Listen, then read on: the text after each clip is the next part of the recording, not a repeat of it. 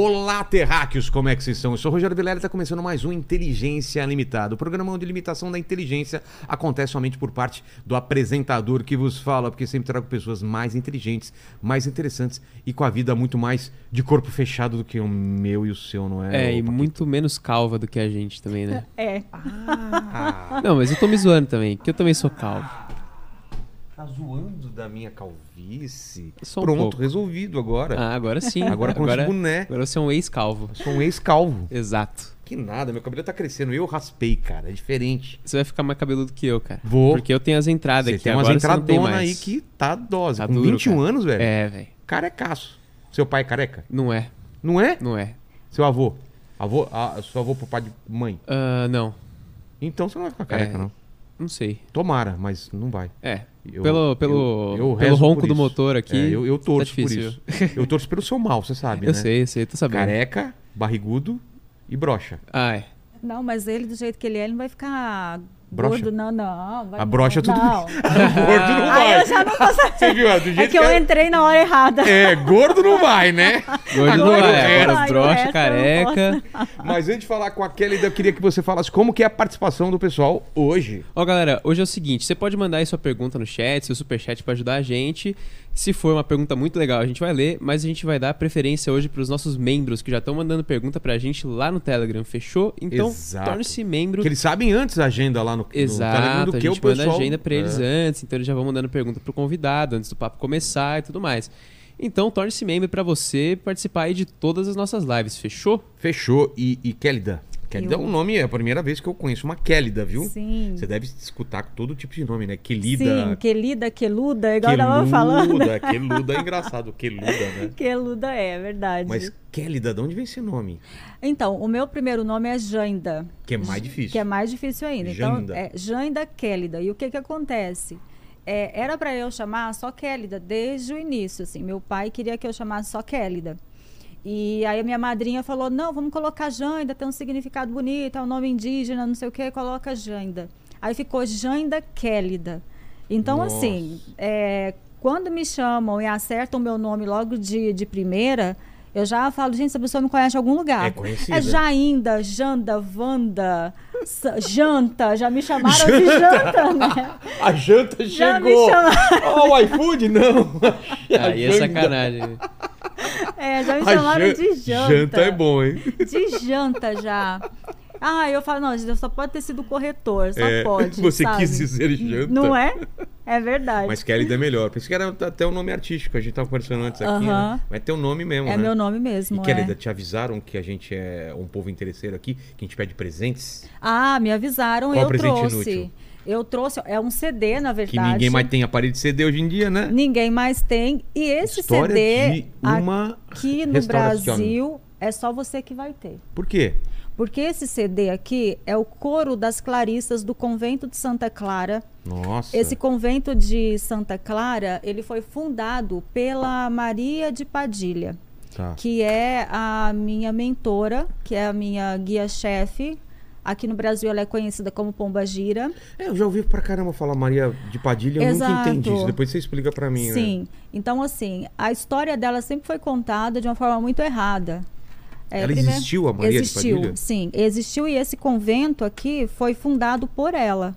Ah, Então, esse Real Mosteiro de Santa Clara em Astudillo, em Palência, na Espanha, foi fundado por ela. era pela Maria de Padilha. De Padilha, isso. Que viveu em... Viveu em 1327. Tá. Né? Então, ela faleceu na peste negra, morreu muito jovem ainda. Mas como que ela é a Pomba Gira? Por quê? Então, ela começou a ser aclamada por causa de assuntos amorosos, né?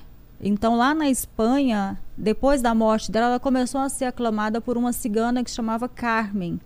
Então, o que, que aconteceu? Maria de Padilha, ela era então rainha de Espanha, só Aham. que naquela época ela não tinha eh, bens materiais. Ela era uma moça humilde que a mãe dela trabalhava no castelo, no Palácio de Dom Pedro, e ele então se apaixonou por ela. E eles começaram um relacionamento. Então, a Maria de Padilha, apesar de ser cristã, ela tinha uma mão também na magia. Então, ela gostava muito de magia. E aí ela foi se juntando com os magos do palácio, né? Porque para quem não sabe, os palácios, os Tinha reis mago? e rainhas todos têm, até hoje tem. Pra fazer previsões. Fazer previsões, saber exatamente qual é o momento certo de tomar uma decisão, essas Tá. coisas. Então até hoje isso é usual, né? Então nessa época tinha também os astrólogos do rei, né? Então era uma Estudavam as estrelas. Exatamente. Para saber qual era o momento certo da guerra, qual o momento certo de atacar. Então, tudo isso era muito previsível, na verdade. E aí ela se interessou muito por magia. E ela fazia muito, muita magia de amor, muita magia de encantamentos, porque Dom Pedro quase não ficava ali no palácio, né? Então ele saía muito para guerra, acampamentos, essas coisas todas. E aí ele acabava voltando e ela como tendo um jeito de prender sempre a atenção dele, de prender o amor, o carinho dele, ela realizava então algumas ah, magias voltadas para amor. O que, que aconteceu? Para manter o reino, ele se casou três vezes. Só que antes dele se casar três vezes, ele casou secretamente com Maria de Padilha. Ah, é? Então ela era esposa legítima dele. E muitas pessoas aqui no Brasil acreditam até hoje que ela era amante dele, só que não. Ela era esposa legítima. E por que, que não foi casado por pelas. Porque, é, assim, ele não. Ele casou escondidas com ela porque ele precisava continuar casando com outras Ah, por princesas causa do sangue. por causa de real, sangue real e é. por causa das terras também. E, claro, pra manter o. Exato. Então, assim, por muitas vezes, no dia que a primeira filha dela nasceu, né, a primeira filha dos dois ah, nasceu, ele se casou nesse dia com a primeira esposa. Entendi. Depois ele se casou outra vez e na terceira vez ela não aguentou. Ela disse: Não, agora eu não aceito mais, eu vou me trancafiar. E aí ela pediu autorização do Papa para fundar esse convento, Santa Clara. E aí ela fundou o convento e foi para lá. E ficou reclusa lá. Ficou reclusa até, que Até o final da, da vida? Não, ela viveu lá durante a vida toda, até o final da vida, tanto que ela foi enterrada lá. Tá. E depois ela acabou saindo da clausura, porque ele foi atrás dela, né? Ah, é? E o que, que aconteceu? A Ordem das Clarissas é a única ordem que aceita mulheres que já foram casadas e mulheres que não fizeram votos de castidade. E isso vem da época de Maria de Padilha, porque ela acolhia bruxas. Ela acolhia bruxas, mulheres que comet- cometiam adultério e às vezes elas eram perseguidas pela família, perseguidas pela igreja. Então, esse convento era. Exatamente. Hoje ainda é um convento de clausura. Pra mulheres só? É, só mulheres. Moram hoje 21 freiras nesse convento.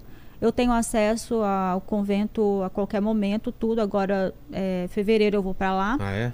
e eu vou ficar Ele é lá aberto ao alguns público, Não, não? ele é Ah, fechado.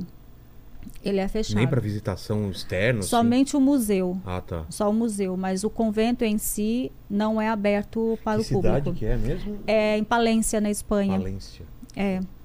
Então eu tô indo para lá para fazer uma E- iniciação. daí pra virar uh, a, a entidade Pombagira, é uma Sim. entidade? É uma entidade. Então, o que, que acontece? Começaram a aclamar ela na Espanha para Aclamar o que assuntos. significa? Chamar, invocar, Invocar. evocar, exatamente para fazer as magias e os feitiços de amor. Né? Ela era muito aclamada pelas ciganas. Então ela saiu da Espanha e foi para Portugal. Quando ela chega em Portugal, ela sai do nome Maria de Padilha e se torna Maria Padilha. Tá. Quando chega em Portugal, ela começa a transitar ali entre as religiões Você tá afro. falando em vida ou tá falando É, já espiritualmente? espiritualmente. Tá. Então ela já começa a transitar ali entre as religiões afro, se manifestando e também aceitando oferendas para resolver assuntos amorosos. Tá. Quando existe a saída de Portugal para o Brasil, ela chega no Brasil também Pelos- através pelos de um espírito, através de médiums que vieram juntos, né, nesse navio, e aí ela começa a trabalhar com espíritos de mulheres escravas e também com mulheres indígenas. Tá. Então, uma das primeiras manifestações dela no Brasil foi através de uma escrava. Entendi. E como que o pessoal sabe que é, é a mesma Maria de Padilha e tal, tal É. e não é um outro espírito? Hoje em dia, existem muitas mulheres que trabalham nessa falange que têm esse poder, né? Que têm esse conhecimento de magia, amor, prosperidade, abrir caminhos. Então são várias mulheres que trabalham, são milhares de mulheres que trabalham, né? Então o que que acontece? É, quando a gente fala de Maria de Padilha da Espanha, eu sou uma pessoa que sempre peço o seguinte: eu sou médium, tudo bem, eu sou médium. Só que eu também quero saber com quem eu estou trabalhando. Claro. Não é aquela história de que a minha cabeça qualquer um vai, vai entrando, meu corpo qualquer um entra. Ou não. falou que Ou é falou e eu que é aceito e eu que é. aceito. Não, eu fui até a Espanha, vou pela terceira vez agora. A primeira vez eu fui, e aí eu fui ah, no palácio, no Real Alcazar, conheci a banheira, eh, conheci todo o Real Alcazar, que é um palácio onde ela viveu, todo mundo falava, tudo, e eu fui até lá. Depois eu fui na Igreja de los Reis, que é onde existe uma cripta, né? Essa cripta é uma cripta feita de ouro branco com ouro dourado. E aí muitas pessoas falavam que ela estava lá dentro dessa cripta. Sei. E até então eu acreditava que ela estava lá também nessa cripta. Eu fui pela primeira vez, voltei para o Brasil. Quando eu cheguei no Brasil, eu a incorporei e ela falou para as meninas: fala para minha menina voltar, porque ela não visitou minha casa. Então não, não tava lá. Não. E aí eu tive que voltar. Mas eu ela te voltei. falou onde era a casa? Falou. E onde era? Lá em Palência, em Burgos, na Espanha. Ah, Então ela me levou até lá, ela abriu as portas para mim e ela me mostrou onde está o corpo dela. Onde está o corpo dela junto com Dom Pedro e junto com Afonso, que era o filho dela. Então entendi. ela esteve por um tempo naquela cripta de, de ouro e hoje não mais. Hoje quem está naquela cripta de ouro é o Santo Fernando, Que é? que é um santo espanhol. Tá. Então hoje o corpo dela está guardado, enfim, não, não, não fica mais lá. Mas isso é sabido ou não? Não, Ah, tá. isso não é sabido. Então existem muitos segredos, por exemplo, que quem trabalha com ela sabe desse, desse segredo. Mas- Alguns segredos Mas pontuais. se você fala trabalhar com ela, significa que algumas mediunicamente. pessoas... Então, mas algumas pessoas trabalham com uma entidade específica ou podem trabalhar com várias? Podem trabalhar com várias. Por exemplo, eu trabalho tanto com espíritos masculinos quanto com espíritos infantis. É você que escolhe Não. ou ele que es- eles que escolhem? Não, é uma ligação ancestral, né? Ah, é? A gente costuma dizer que toda essa ligação que a gente tem com as entidades é uma ligação ancestral. Já vem de, de linhagem, né? Ou seja, já você já é escolhida, já é escolhido para realizar um determinado trabalho. E se você não aceitar, por exemplo? Olha, existem muitas controvérsias em relação a isso. Por exemplo, eu até realmente eu aceitar fazer todas as minhas iniciações e começar a trabalhar. Você já, Nossa, você já tinha alguma coisa? Já. É? Já. Que Com que você seis anos, Primeira coisa que você assim, lembra, assim. Com seis anos eu lembro de, de ver espíritos como se fosse uma pessoa, Que nem assim. o filme lá, O Sexto Sentido. Exatamente. Então, via- via. É, perfeito. Perfeito. É, não uma, uma, imagem Não, transparente. não, não, não. Pessoa... Não era tela mental. Sei. Era uma pessoa mesmo, assim. Então, eu, eu, eu sempre conto essa história até para ficar bem é, organizado. Tá. É, a minha tia tinha um bar que ficava na frente da casa dela. E do bar, o bar era aqui, tinha um corredor aqui, a casa dela era aqui. A gente brincava muito nesse corredor quando era criança. E muitas vezes eu via pessoas saindo do bar, entrando na casa dela, e eu ficava irritada porque eu ia atrás dessas pessoas. Eu falava que é a casa da minha tia, você está É, entrando onde? Vocês estão fazendo aqui? E eu ia atrás, eu ia chamar minha tia para aquelas pessoas. E aí não tinha mais Chegava ninguém. lá e não tinha mais ninguém. E ela achava que você estava mentindo? Não, às vezes eu falava assim, ela nem me dava atenção. Ah, tá. Ou às vezes eu chegava e já, já tinha ido embora, já, sabe? Não dava nem tempo de falar, Entendi. Né? Então, hoje, é, isso acontece, é um pouco diferente, porque eu já tenho domínio, então eu não vejo o tempo todo. Você não tinha medo quando você era criança? Não, quando Nunca eu era criança, medo? não. Eu Mas vinha ter medo. entendeu? Eu vim a ter medo quando eu fui para a renovação carismática católica. Fiz parte também. Você já. fez parte Já. também. A minha mãe, até hoje, ela é diretora de um grupo de oração. Então, no RCC, por exemplo, eu fazia seminários. E aí eles ficavam, espírito não sei o quê, espírito papapá, né? É. E na renovação carismática, eu peguei um pouco de medo, né? Só que com 11, 12 anos ali, eu já, eu já fazia magia. O que tipo de coisa? É, por exemplo, eu fazia magias por uma- com a TV ligada, igual tá aquela ali. Sei. Eu entrava em contato com a pessoa com a TV daquele Quando jeito. tá no chuvisco lá. Exato, sintonizava Chuviscado. o canal e entrava em contato. Como? E aquilo pra mim era como se fosse uma brincadeira, tipo Ah, uma tá. telepatia. Mas tipo, você falava Sim, eu falava. e respondia? Fulano, eu quero falar com você. Tá. Eu preciso falar com você, eu preciso te ver, eu preciso não sei o quê. E eu ligava e ficava na frente da televisão, assim. Então, Caramba. eu fazia isso ainda quando eu era criança. E aí tudo bem. Quando eu fui para renovação carismática, tinha aquela, aquela história de eu renego, tem um cerco de É. Jericó, né? Eu renego quimbanda, umbanda, espiritismo, não sei o que mais. E aí começou a me dar um pouco de medo por causa daquela questão. Isso não é de Deus, né? Então isso me deu um pouco ali de, eh, de medo, digamos assim. Mas adormeceu um pouco, não adormeceu tanto, por quê? Porque na renovação carismática a gente tem a fusão do Espírito Santo, né? Que a gente É. começa a orar em línguas e aí vem o que tem que vir. E dentro da renovação carismática católica, eu andava de joelhos. eu Como estava assim? rezando ajoelhada. Sei. E quando eu começava a orar em línguas, eu, eu- meu corpo tremia tanto que eu andava, eu ia parar lá na frente do altar. Andava ajoelhada. E em casa também isso acontecia muito. Eu dormia entre a minha mãe e meu pai, ainda acho que com 27 anos, tinha noite que eu ia dormir na cama dos meus pais. Eu falava, mãe, coloca a mão na minha Sonâmbula? cabeça. Não, porque Ah. eu tremia, Ah, porque tremia, tremia? tremia, assim, ao ponto da, da cama bater na Não, mas parede. tremia por quê? Porque eu era, sempre fui médium de incorporação, né? Ah, tá. E aí sua mãe, ninguém sabia o que, que era. O meu pai sabia. Sabe? Meu pai sabia porque ele já trabalhou. Ah, tá. Ele trabalhava na mata antigamente, depois ele foi também para ali Mata? na mata. Ele fazia trabalhos fechados na, na mata.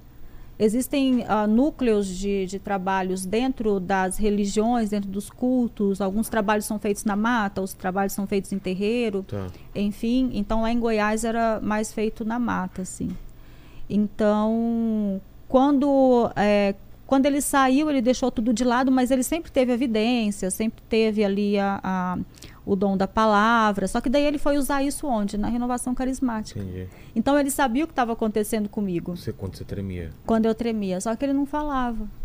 E aí? E aí eu passei mal até os meus 31 nem, nem, mas anos. não foi ao médico, nada? Eu ia no médico, não tinha nada. Putz. Eu no médico não tinha nada. A chave virou para mim, eu falo que foi uma virada de chave assim na minha vida, porque eu achava que tinha alguma coisa errada comigo. Eu ouvia vozes, eu é, eu via coisas, eu sentia coisas e eu pensei tem alguma coisa errada comigo aqui. E aí eu fui fazer psicologia. Eu entrei na faculdade de psicologia em 2004 e dentro do estágio de psiquiatria nós fazíamos aula em, em um sanatório espírita. E aí esse sanatório espírita tinha de tudo lá. Tinha assassinos, tinha pessoas que realmente era, eram Sério? esquizofrênicas. Sério. E uma mulher que a gente entrevistou, Às vezes ela. esquizofrenia, você acha que é alguma coisa de Sim. incorporação? Aí eu comecei a acreditar nisso. É? Porque quando eu entrei na faculdade de, de psicologia, eu eu fiquei ciência, ciência, né, e mais ciência. Ai, um cafezinho. Ah, café. Melhor coisa do mundo. Quer Obrigada. adoçante? Quero um açúcar, por favor. Essa é das nossas, hein, Paquito? Não, aqui, se botar uma garrafa de café aqui, a gente vai até amanhã. É, Conversando. E aí. Você quer café? Ah, ele vai fazer? Tá. E aí. ah, eu entrei, obrigada. E aí, em 2004, eu entrei na, na, na faculdade e aí eu comecei aquela história. Tudo é ciência, tudo é ciência, tudo é ciência. Imagina, não quero mais saber de religião, porque agora eu né, vou saber tudo sobre a mente humana. é. E aí eu comecei a, a estudar e fui fazer esse estágio numa, numa clínica psiquiátrica, que era um sanatório, na verdade, espírita. E aí, eis que um dia nós estávamos eh, fazendo a, a, a aula e entrevistando os pacientes. E aí chegou uma mulher eh, que tinha esquizofrenia, a esquizofrenia dela com a psicose, ela também tinha psicopatia, enfim. Sei. Então ela era tudo ali junto e misturado. E ela sentou numa cadeira, os alunos assim, para entrevistar, né? E aí perguntava: o que, que você fez? Ela, eu matei meus três filhos, Nossa. afogados. E era verdade? Sim, ela tinha quatro filhos.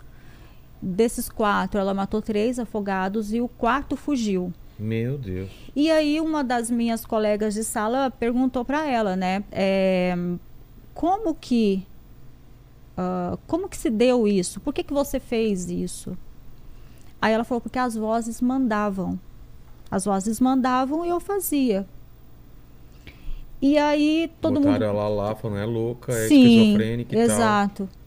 E aí eu, eu a gente ficou, sabe quando fica todo mundo parado assim, "Pô, que vozes, né? Eu falei, puxa vida, desde É. criança eu escuto vozes, então peraí. Aí uma amiga da sala falou, tem algum momento que essas vozes param?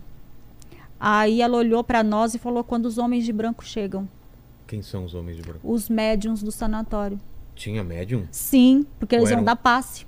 Ou eram os enfermeiros com Não. roupa branca? Aí a gente perguntou pra ela, ela falou quando os homens de branco chegam. E aí a gente olhou pro, pro professor, que era E psiquiatra, e falou pra ele, quem são os homens de branco? Aí ele falou os médiums do- Ah, eles que vêm fazer o passe no sanatório. E o que, que é o passe? O passe é a limpeza energética, né? Então eles são, eles estudam, são pessoas que ah, são médiums de limpeza, médiums de cura. Mas o que eu queria entender, você, é, eles têm essa permissão de entrar mesmo que você não queira na pessoa, por exemplo? Você controla isso? A possessão, né? Daí Não, mas você controla? eu controlo. E por que, que essa pessoa, por exemplo, não controlava? Porque a dela possivelmente era ostensiva, não teve o estudo, não teve a compreensão, é- Ela poderia saber como controlar poderia saber como controlar. Tanto que hoje eu tenho, eu tenho pessoas que me escrevem. Tem uma pessoa, né, que falava, que passou um e-mail uma vez, a gente já conversou com ela, que falava que a família dela trancou ela numa kitnet, deixava, não sei se você chegou a ver isso, é, trancou ela numa kitnet, ela tomava cerca, acho que sete remédios psiquiátricos é, por dia. Nossa. E ela começou a assistir as lives, participar das lives. Hoje ela mora sozinha, ela conseguiu reduzir a medicação para uma medicação diária. E o que, que era o problema dela? É desequilíbrio energético. Ou era incorporação? Não. Ela era médium sensitiva. E, o- e o que quer dizer isso? O médium sensitivo, ele sente tudo. Você viu que eu cheguei aqui e falei assim, precisa defumar aqui. Você falou que tinha o que aqui? Eu falei que tinha um espírito ali do lado daquela E taça. cadê esse espírito? Esse espírito continua do lado da E taça. por que, que você não mandou ele embora? Não mandei ele embora porque Por eu falei, eu preciso falar com o dono da casa primeiro. Mande, mande embora. Qual é o nome? Juca Cross. Ju... Então fala com ele, por favor, que eu não conheço. Ele deu o nome de Juca Cross. Tá. O- Não sei quem é, mas estava ali do lado. Você conhece? Eu não conheço, não é nenhum dos então, meus amigos. por favor, Juca né? Cross. Por favor, Kélida. E aí tava ali do lado da, da- daquela Da taça ali, taça eu falei, ele falava que queria a taça de volta. Eu falei, mas de quem é essa taça? E aí eu fui ali, olhei e eu vi que aquela taça é de um negócio chamado Passa ou Repassa. É um Ah, programa. É, é, do programa do Silvio Santos. E ele falava, eu quero minha taça de volta. E eu falei, mas que taça de volta? Aí É. eu olhei e vi que era do, do Passa ou Repassa. Eu falei, então deixa aí a taça, né? Mas é, na hora que quando você defumar, você vai mudar a energia Mas do você ambiente. consegue você dar comando? Consigo, defumar? consigo. Então, Consigo. Por, por- por- por favor. por favor, por favor, né? É. Não, mas, Mas, depois eu tinha vejo. mais também. Tinha ali na mesa de. Na mesa de. Ali acho que é uma mesa de estudo. Não né? era o Paquito quando você chegou mesmo, não, né? Não, foi antes. Foi antes? O que, que a gente tinha tava lá? aqui, até tava falando pra Cris. Eu falei, gente, precisa defumar esse lugar. Então, mas o que, que era lá? Tinha uma menina ali, uma adolescente. E o que, que é o, o caso dela? Não, ela só passou rápido e foi embora. Ela não, não Então, permaneceu. Deixa eu entender esse mundo espiritual. Aqui é um mundo físico, certo? Sim. Físico. A gente. Esse, os espíritos eles não respeitam as leis da física. Eles podem atravessar a parede. Daqui, outra hora tá em outro lugar e tal. Uhum. Sim. E por que eles, eles ficam em algum lugar quando eles podem estar em todos os lugares? Pela energia. Alguma coisa atrai eles. Alguma coisa atrai. Energia, objeto, pessoas, Pessoas também. onda, pensamento. Se você tá muito. É, tá com depressão, tá com ódio. Sim. A depressão, na verdade, é, muitas pessoas vão dizer que não, mas já existem muitos estudos ligados à psiquiatria. Não sei se aqui no Brasil tem muitos, mas o Dr. Sérgio é, é um médico renomadíssimo, ele estuda glândula pineal. Se você quiser saber tudo sobre glândula pineal, É esse cara. é esse cara. Ele fez um estudo na USP e tinha uma paciente dele que começou o tratamento com ele, ela já tinha tomado todos os remédios antidepressivos que você imagina. Não estava fazendo efeito. Todos não faziam efeito, ela não conseguia. E aí ela começou esse tratamento com ele, começou a entender de energia, a depressão dela reduziu. Então já existem estudos que, Que as pessoas Que em alguns estão casos que alguns ser... casos de depressão, crise de ansiedade, crise de pânico está ligado à espiritualidade. A pessoa não reconhece aquela espiritualidade, aquele espírito que está ali perto, Entendi. porque existe um choque. Por É exemplo, lance é, dos obsessores ou não? alguns obsessores e outros não, Tá, né? Então o que que acontece? Eu sou médium de incorporação. tá.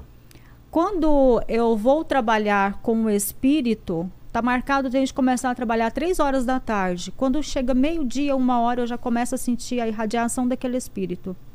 Só que o que, que acontece? Eu sei que eu vou trabalhar com aquela energia. Então, Você se prepara. altera o humor, altera um pouco o jeito de olhar, eu já sei que é o espírito. Entendi. Então, o que, que acontece? Existe um estudo e existe aqui também um equilíbrio.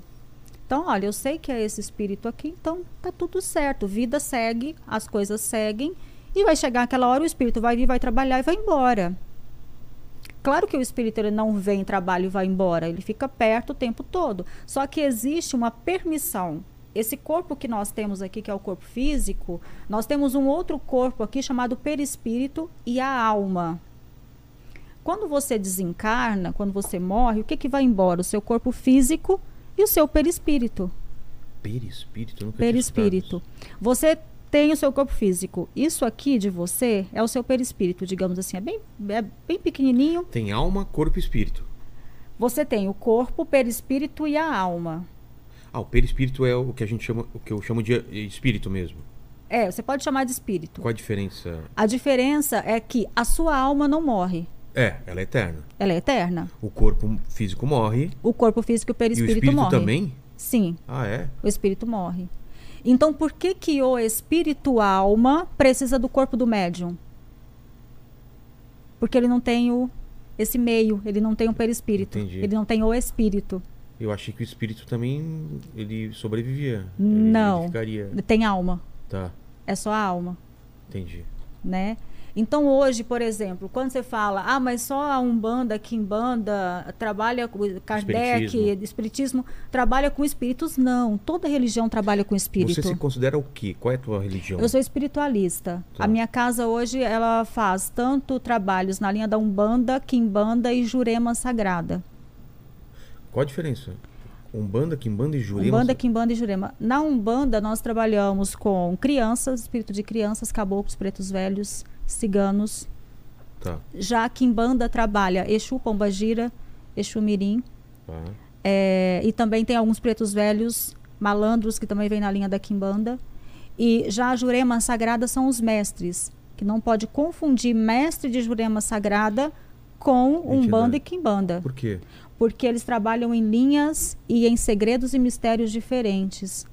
Explicando pra quem não entende Por exemplo, um mestre, ele é, a Jurema Sagrada é uma religião 100% brasileira, ela surgiu nos índios. Ela veio com os caciques, ela veio ali com os conhecimentos da natureza, tanto que o elemento sagrado da Jurema Sagrada xamânica. é é o cachimbo. Tá. Então, por exemplo, o meu cachimbo de Jurema, muitas vezes eu dou ele para uma entidade da Umbanda fumar, ele não funciona. Porque ele não Porque tem ele uma não, relação ele não com... tem o mistério, Tá, ele tem um mistério próprio. entendi. Já dizia a indígena Catarina, né, que é a cacique Catarina, que ela dá muitos cursos. Se você consegue segurar um cachimbo, você é um, um, um juremeiro. Se você não consegue segurar um cachimbo, falar em Jurema. é, ele derruba você.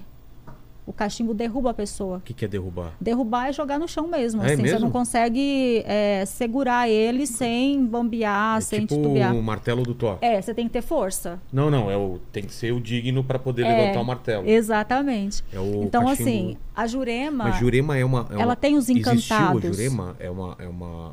Como a Maria Padilha? Jurema Sagrada é uma árvore. Ah, tá. É uma árvore. E Jurema Sagrada são os mistérios. A casca da Jurema Sagrada é feita uma bebida Ah, tá. que não se pode confundir com ayahuasca Não ou qualquer nada a nada a ver. A Jurema Sagrada é uma medicina que ela é servida para quem participa da Jurema. tá. Então ela é uma medicina. Você tem um problema de saúde, você tem Entendi. algum tipo de problema espiritual, físico, mental, você pode tomar a jurema sagrada, consagrada, mas ela é feita apenas pelo juremeiro. Essa receita varia de família para família Entendi. né? Então, assim, é, são, são, muitas, ah, são muitas vertentes dentro da religião espírita no Brasil e hoje em dia existe muita, muita mistura, né? Por exemplo, o mistério da Jurema Sagrada, algumas entidades de Umbanda têm permissão para entrar, mas você não pode misturar os dois cultos. Se você vai fazer Jurema Sagrada, é Jurema Sagrada. Se você vai fazer toque de Umbanda, você vai fazer toque de Umbanda. Entendi. Não pode misturar as duas coisas. O que existe hoje é uma mistureba danada. Total. Total, assim. Você, às vezes você chega e você fala o que está acontecendo, né? Então. Isso é ruim. É ruim. Porque desequilibra a energia, Entendi. né? Esse negócio de energia, como que é? O nosso universo, esse plano, ele é equilibrado energeticamente ou ele é desequilibrado e a gente tenta equilibrar ele de alguma forma? Como, como funciona isso? Assim, a energia do mundo. Você está falando de é- energia do mundo ou energia da pessoa? Do mundo. Do mundo. Você está falando do mundo ou da pessoa? Não, tem as duas coisas, As né? duas coisas. Ah, então explica as duas coisas. Por quê? Porque a do mundo é a energia equilibrada.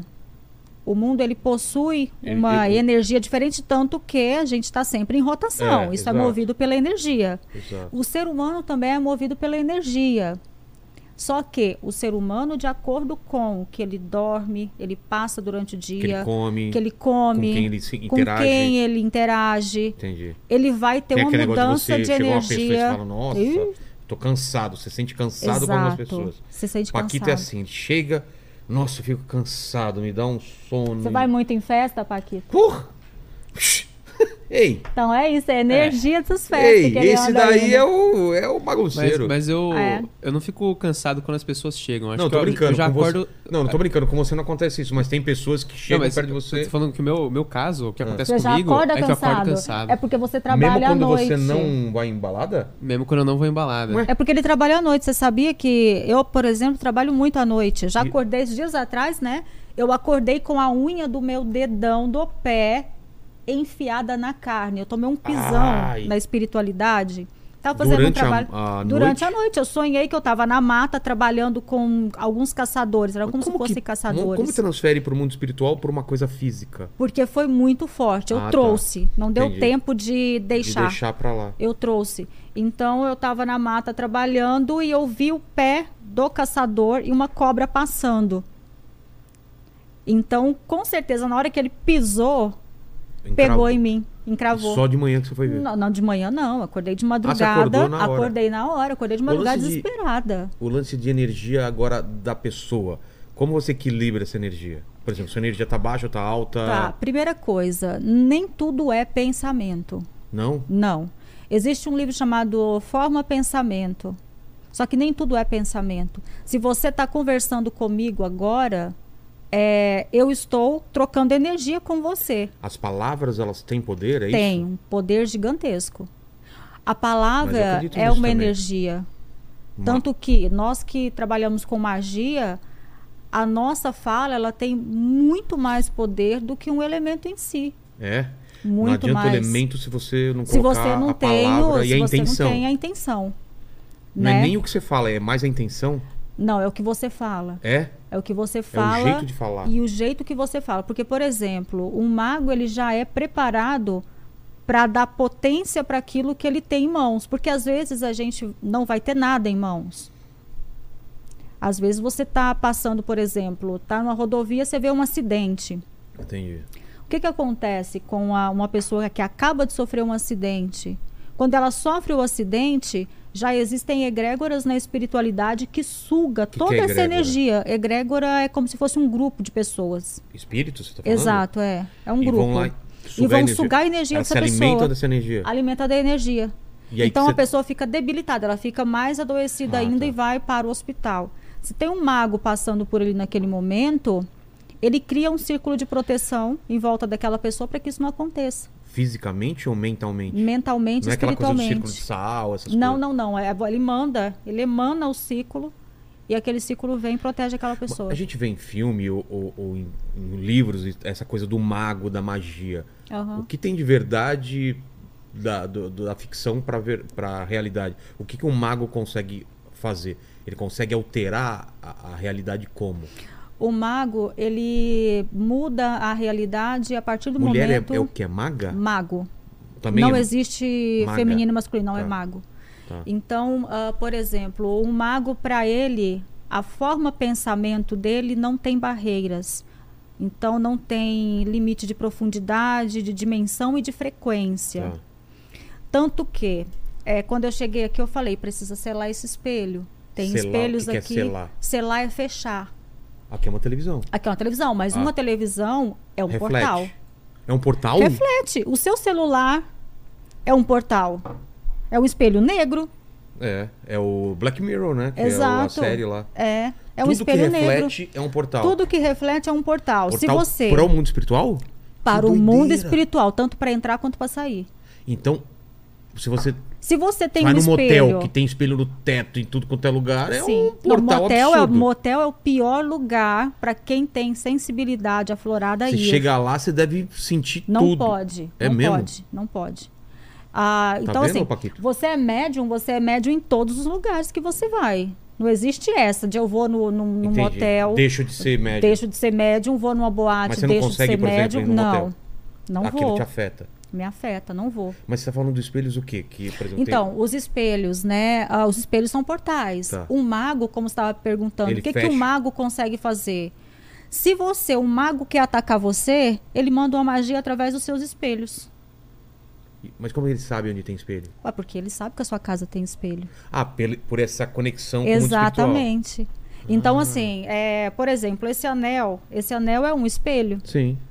Então, eu com esse anel, esse anel está ativado, ele se conecta com outro espelho de magia, eu mando a energia e ele entra para sua casa. E quando você ficar de frente com o espelho, ele não está lacrado, essa magia te afeta. Lacrado não é fechado. Fechado energeticamente ah, falando. tá. Não é colocar um pano em cima. Não, Tá. não, não. O pano não vai resolver de adiantar nada. nada. A sua televisão, se pegar o anel aqui e falar, conecta com aquele espelho, daquele espelho envia uma magia pro Vilela, uma magia Bluetooth.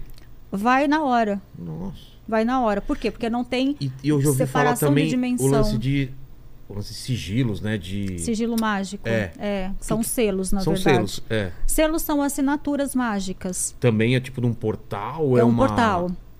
Só que o que acontece? Hoje em dia você vê muitos selos passeando pela internet, as pessoas pegam aquele E selo e usam aquele que é, selo. exato. Não sabe o que é não tem aquela força para trabalhar com aquele selo. Ele, ele é um tipo de, um, de uma permissão para alguma coisa? É um acordo. É um acordo. É um acordo. Porque, como eu estava estudando isso pro meu livro, aquela coisa, né, da, da, da- da- Salomão, que teria Sim, o prendido os. Uhum. é, os demônios lá no, no- no vaso Sim. de barro e tal.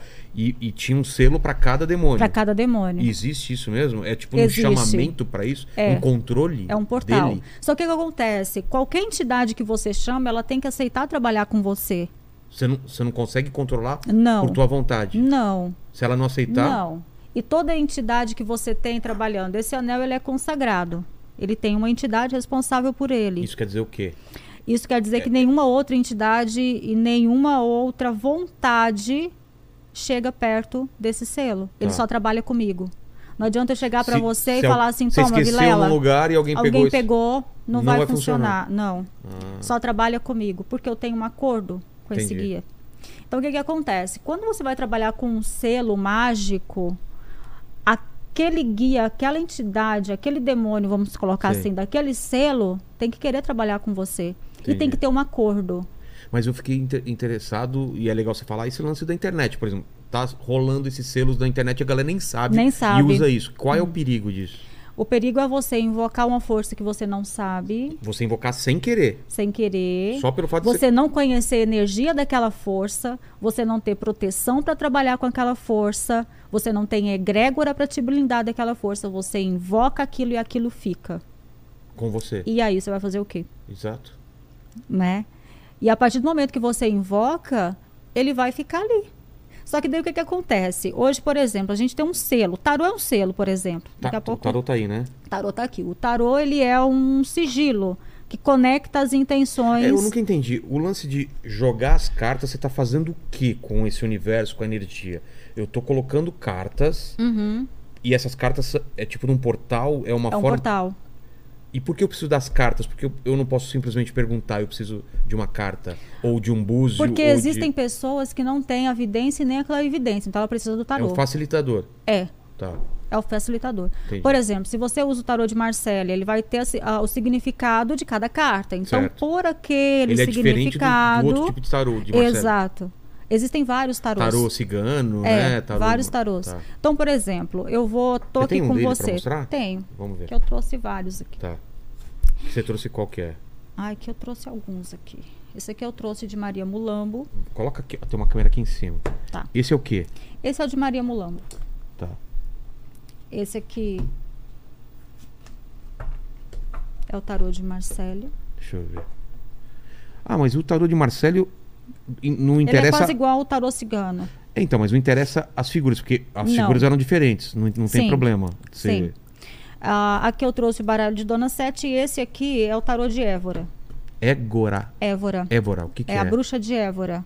Lá que é uma de- cidade de Portugal. Que é. que ela fazia com São Cipriano. Tem até né? uma capela dos ossos lá, você já foi lá? Tem a Capela dos Ossos. Eu ia lá agora, Nossa, em fevereiro. capela dos ossos é, assustadora, né? Mas eu não vou conseguir passar por lá, então eu vou ficar só. Eu vou em. ah, eu vou na Gruta de Maria Madalena, tem iniciação para fazer. E vou em Maria Padilha para também fazer uns ritos Tá. dentro do convento. Mas vocês- a gente começou a falar tarô porque você estava explicando Por causa dos sigilos. Tá. Por causa dos sigilos. Então, assim, ah, existem os sigilos. O tarólogo, ele pode trabalhar ou não com uma entidade. Nem todo tarólogo trabalha com uma entidade, ele trabalha mediunizado, Entendi. que a gente chama. Existem tarólogos que estuda. E ele vai estudar, ele vai entender a cada carta, que cada carta significa. Quando ele virar, ele vai te falar Entendi. o que aquela carta significa. É, já quem tem a vidência e a clarividência. Então, mas aí é só sorte, porque ele vai virar a carta, são sorte. É sorte a combinação. Ou tem alguém, alguma coisa. Não, é a tua energia. Ah, tá. É a tua energia. O que, que acontece? Hoje, a internet ela ajuda a divulgar muita coisa. Só que existem algumas coisas que precisam ser esclarecidas. O tarólogo, quando ele lê a carta para alguém, ele entra em contato com a energia da pessoa. Tá. Se ele entra em contato com essa energia e ele não sabe mandar essa energia embora, você já viu o tarólogo, você olha para ele, ele tá capengando assim, né? Ah, ele não conheço tarólogo, então. tá caído. é, então você vai olhar Tem muito, isso aí? você vai olhar o tarólogo tá com o olho cansado. Por quê? Porque tá pegando energia das Sugando pessoas, tudo. tá sugando e não tem para onde vai. Entendi. Então, isso acontece também com o benzimento. O benzimento, para eu benzer alguém, eu tenho que ter uma proteção E saber como dissipar e isso. saber como que eu vou mandar isso embora. É. Porque senão essa energia vai ficar ali. Já aconteceu muitas vezes a pessoa falar assim: nossa, eu comecei a benzer e minha casa começou a quebrar inteira. Por quê? Porque você tirou o mal de alguém e você não mandou esse mal para. Aquele, aquele papo lá, aquela brincadeira do copo. Você Uhum. sabe, né? Sim. Qual, é perigoso, não é? É só uma brincadeira? Então, a brincadeira do copo. Eu nunca fiz isso, só pra avisar vocês que eu sempre morria É. de medo desse. Já fez, Paquito? Você tem cara de quem fazia essas Nunca coisas. fiz. Nunca? Nunca, Nunca fiz. Nossa, é que na, na minha época não tinha mais. Não Ah, era é, daí, brincadeira. na minha época era comum. Aí tinha altas histórias, o copo quebrou, O copo o espírito quebrou, ficou lá, e é. eu morria de medo. Aconteceu isso na casa da minha tia. A gente era criança, a gente brincou com, a, É? com o copo. Aquele negócio de fa- Sim. fazer perguntas Bota e tal. o copo ali, faz pergunta E tal. o copo movimentava. O copo movimentava e tá, passou, era uma brincadeira, etc e tal. Só que daí à noite começaram a abrir todas as portas dos armários.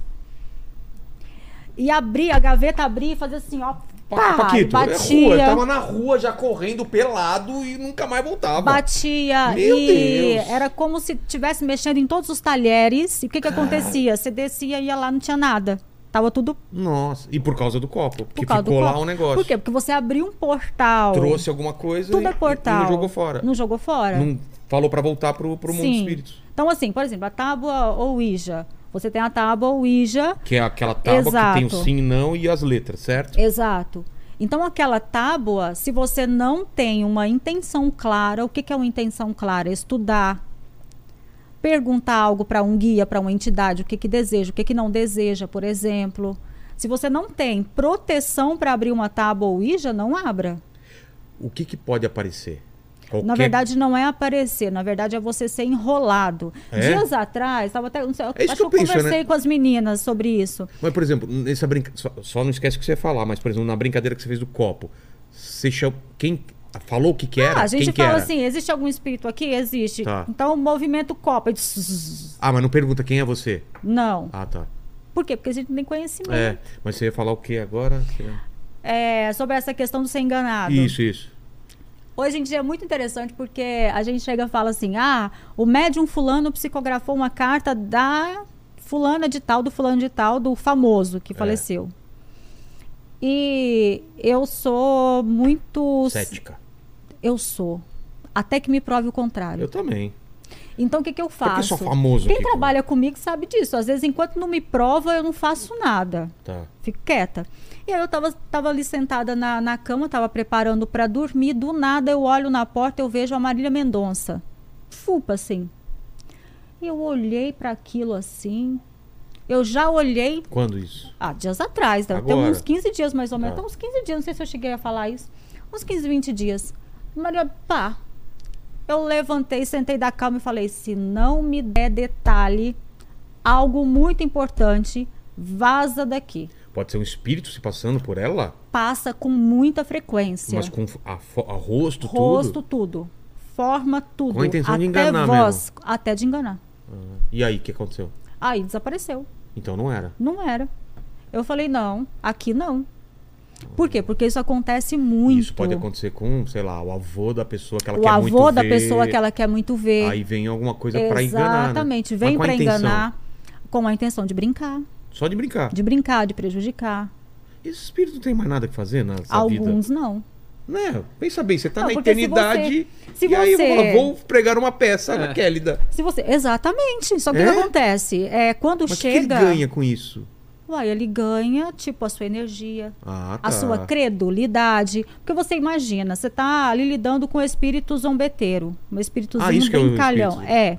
Você tá ali lidando com o espírito zombeteiro. Aí Tá. ele chega pra você e fala assim: é, passa essa mensagem pra pessoa. O que, que ele vai fazer? Ele tá ocupando o seu espaço. Entendi. Enquanto ele tá naquele momento com você, ele tá pegando a sua energia. Isso, isso é, é um tipo de alimento pra ele? O que alimento pra ele. É? Exatamente. Porque o espírito, ele se alimenta daquilo que a pessoa consome, alguns. Eles não têm. É isso que eu queria entender. É, a gente vê esse negócio de bebida, Sim, comida. é. Por que se eles não. Eles não se alimentam. O mundo espiritual não tem comida, bebida. Ele se sacia Sexo, pelo. sei lá, ele se sacia drogas. pelo, pelo prazer da pessoa. Ah, então o que, que ele faz? Ele É pega a o prazer pessoa que tem a- o prazer e ela. e ela absorve o prazer Através daquela pessoa? através da pessoa. Que doideira. Então, por exemplo, a pessoa está fumando. É, A pessoa não é um cigarro, é a sensação. entendi. Por quê? Porque o espírito, ele não tem aquilo que o ser humano tem, que são as sensações. E ele sente falta disso. E ele sente falta disso. Então, quando você come, você come um doce, alguma coisa que você gosta, ou que aquele espírito gosta, ele chega perto, quando você coloca aquilo na boca, Entendi. né? Ele já, ele pega aquela sensação que você tem. E essa energia alimenta ele. E o sexo é a mesma coisa. A mesma coisa. O Paquito, por exemplo, que é um cara que ele gosta muito de fazer a brincadeira do 5 contra 1 um e tal, né? É, é. Ele pode estar atraindo alguma coisa quando ele tá Atrai. tocando o seu atrai. pequeno membro? Depende, O depende. instrumento. Seu instrumento, exatamente. Depende. Se é algo ah, que não faça ele sair da rotina dele, igual ele trabalha. Ah, não é um vício, é, né? Uma não é coisa- um vício, é. Não é algo É, que durante vicia. a live você nunca fez, né? Enquanto a gente tá aqui conversando. Você já viu? Não. É, então não fiz. Tá bom. O que eu Então, não vi. assim, É, o que você É. não viu não aconteceu. então, assim, quando a pessoa sai, muda. não tem mais controle Ah, sobre Quando aquilo, é uma, uma obsessão, vira uma obsessão. vira uma obsessão, exatamente. Ela está obsediada, Caramba. entendeu? É a mesma com coisa, droga, a mesma com coisa, sexo. bebida, tudo. Com tudo. trabalho até as pessoas. ficam trabalho. viciadas em alguma É. coisa.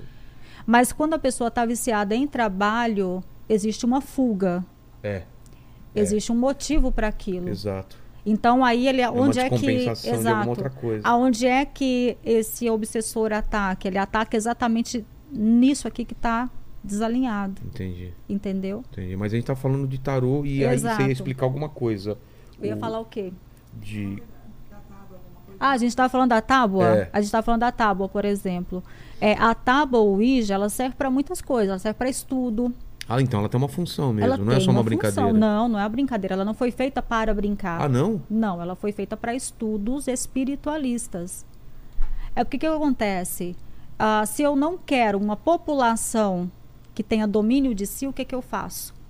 Eu coloco medo, É. limitações. De uma certa forma, tem uma certa razão nisso. Por quê? Porque a tábua Ouija é um portal. Se você não sabe receber, conduzir e fechar o portal, esse portal vai ficar aberto. E aí, para onde que vai esse espírito? Pra onde? Ele fica ali por perto. Tá. Você, você não me chamou? Então, Sim. você não me chamou, eu vou ficar aqui enquanto eu quiser. Não é? Principalmente assim, o espírito, quando ele tem uma certa evolução, que ele tem ali uma- um trabalho, alguma coisa para fazer no astral, tem uma missão, ele não vai se sujeitar a aparecer em qualquer lugar. Então você tá pegando. Quando você faz Quem essas tá de brincadeiras, normalmente é coisa ruim. Exatamente, É quem está de passagem.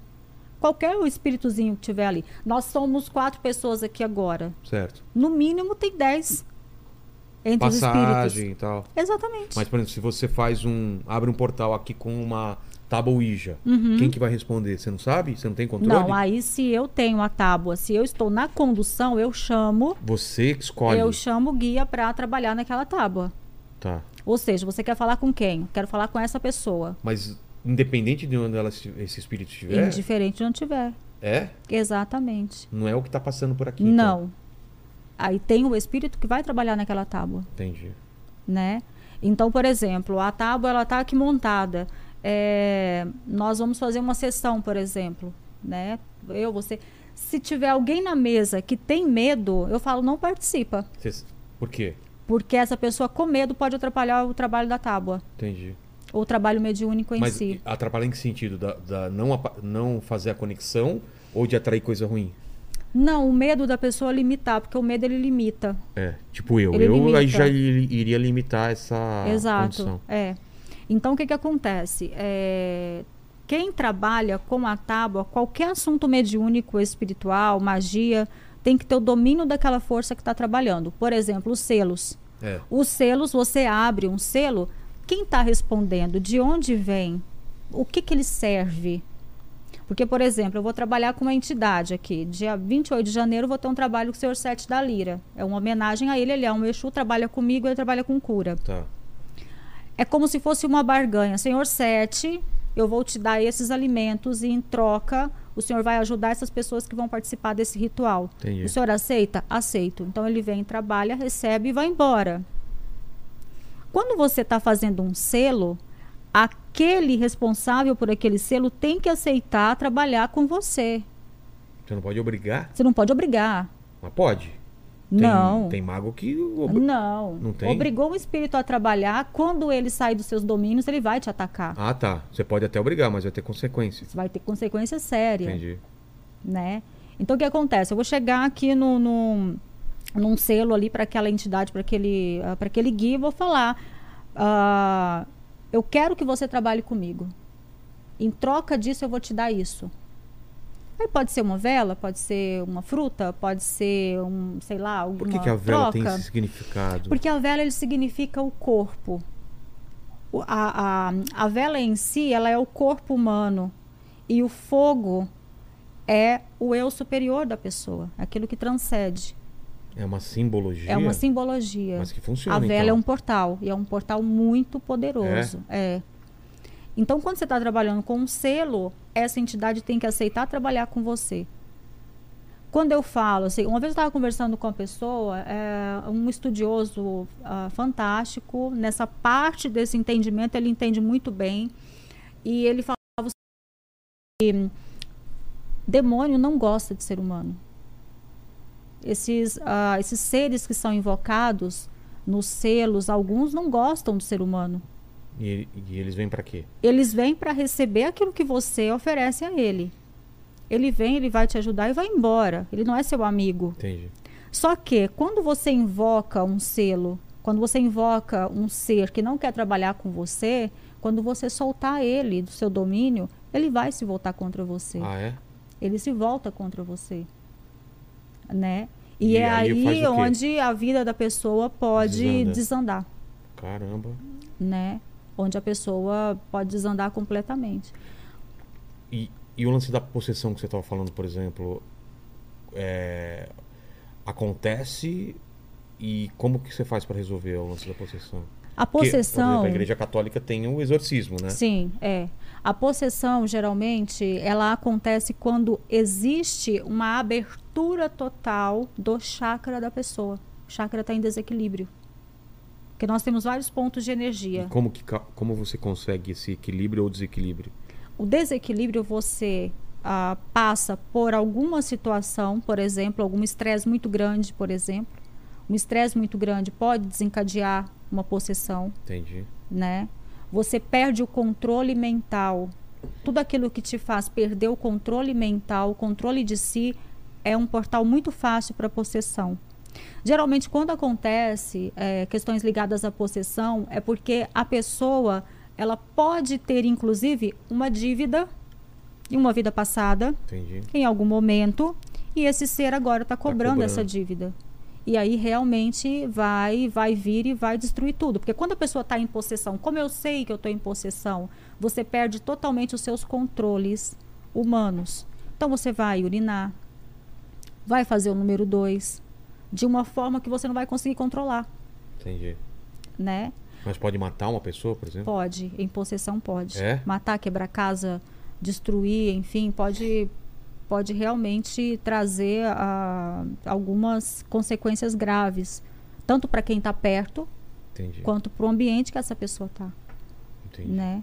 E voltando do tarô, ao tarô, é, o- como surgiu, para que ele serve, qual que é o lance do tarô? Uhum. É, o tarô ele começou ah, desde a época dos ciganos, ele começou no Egito, na verdade. Só que o tarô, antigamente, ele não tinha essas lâminas, ele não tinha essas figuras, né? Não. Era o quê? Era cartas com números. Então se Do deitava baralho normal? do baralho normal. Quando eu aprendi Nai- a ler carta, e tal? isso. Quando eu aprendi a ler carta, eu aprendi a ler carta em baralho normal, baralho Tá. de jogo, de truco, né? Sei, sei.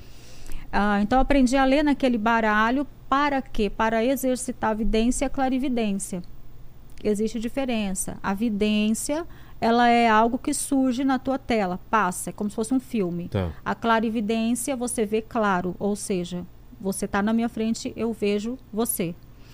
Então, ah, quanto... Aquele sonho que você teve, o que, que foi?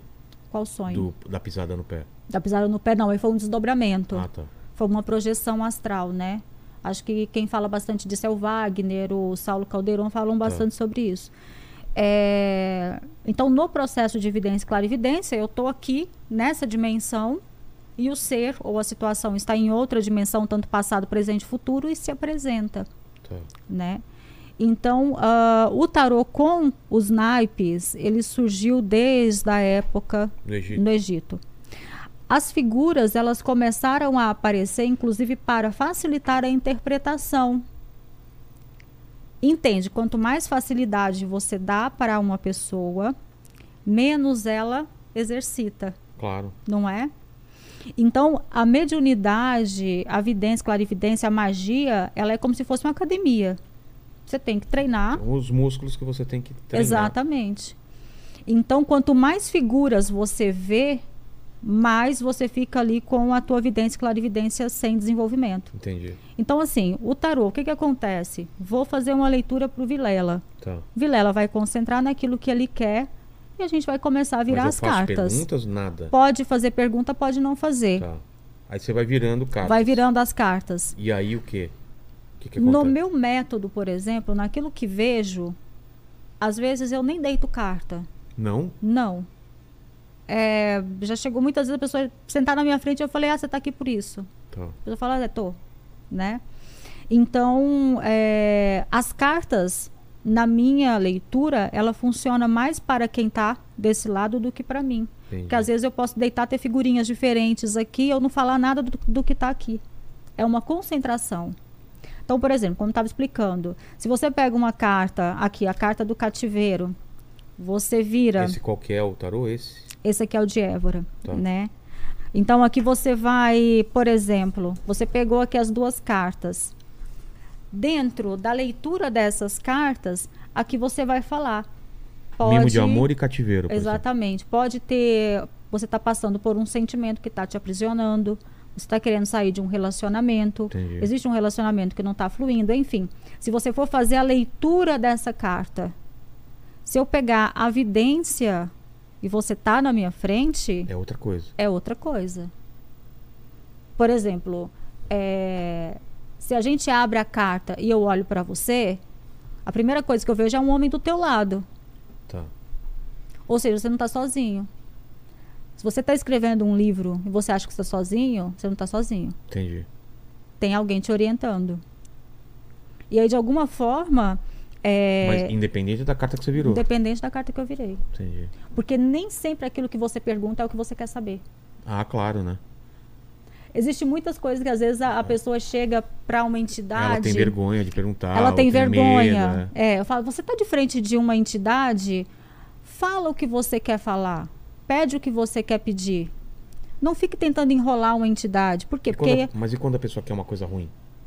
Então, quando a pessoa quer uma coisa ruim, você, não sei se você já ouviu falar, ou ouviu algum vídeo da pessoa chegar e falar assim: ah, fulana veio no meu terreiro, pediu uma amarração amorosa e eu esculachei a pessoa do meu terreiro. Mais ou menos assim. A entidade, ela é muito sábia. Aconteceu comigo isso. É, quando a nossa casa estava fazendo trabalhos abertos, depois veio esse fechamento, tudo. Tá.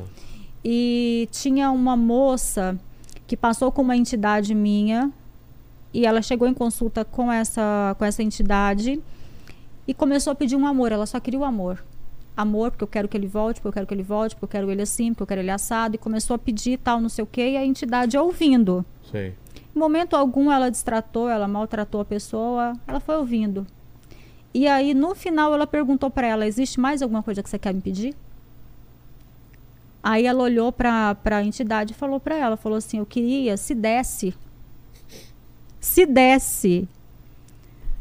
Eu gostaria que a senhora olhasse pela visão do meu filho de um ano, que ele já perdeu uma visão de um olho e agora está perdendo a do Por outro. não pediu logo de cara? Isso. Aí é que tá. Durante, vamos colocar 10 minutos que ela ficou em consulta, vai? Sei. Durante 10 minutos que ela ficou em consulta com a entidade, se a Nove. entidade tivesse chegado para ela e falado assim: "Ô, vaza daqui. Isso aí que você tá pedindo eu não vou te dar. Vaza, vai embora, Ela vai não teria falado o ré. Ela não teria pedido pelo filho. E na Entendi. verdade o que que ela trabalhou? O filho. Pelo filho. Então, às vezes, a entidade, ela tem a paciência. Por quê? Porque a pessoa tá ali na frente dela, ela tá falando. Se essa Mas funciona pessoa. essa coisa da amarração mesmo? Funciona, É mesmo? funciona. Mas obrigar uma pessoa a ficar com a outra não é Não é, errado? não é obrigar, na verdade. O trabalho de magia, ele só acontece se você e aquela pessoa tiver no caminho da outra. Entendi. Se você não tiver no caminho da outra Não vai pessoa, funcionar. não vai funcionar. Pode até funcionar, só que daí você vai ter que invocar seres, aí já não é amarração, aí já é magia negativa que eu Entendi. falo. É, precisa separar. Amarração amorosa não é magia negativa. Muita gente acha que Qual é, mas não é. A magia Aquele negativa. pessoa em sete dias. Não, isso não 15 existe. Não existe. Não, isso daí não existe. A magia, ela vai funcionar de formas diferentes para as pessoas, assim, completamente diferentes. Se eu fizer um trabalho de amor pro Paquito, para É. ela, para você, por exemplo, o Paquito vai funcionar em tantos dias, para ela em tantos dias, para você em tantos dias. Então é mentira essa coisa. né? mentira. Não acredita nisso porque é mentira. Até porque a pessoa pode estar longe, né? Exatamente. Você vai falar assim para mim, ó, eu quero um trabalho de magia. Vai acontecer em sete dias? Vou falar não. Não, mas eu quero em sete dias. Eu então não posso te ajudar. Por quê? Porque quando você faz a magia, você vai trabalhar com energia. Quando essa energia vai, ela vai encontrar um cenário. Como que tá esse cenário? Cenário que você fala no mundo espiritual? Exatamente. Eu já, já fiz ah, rituais que resolveu em um dia, como eu já fiz rituais que demorou três, quatro anos para finalizar.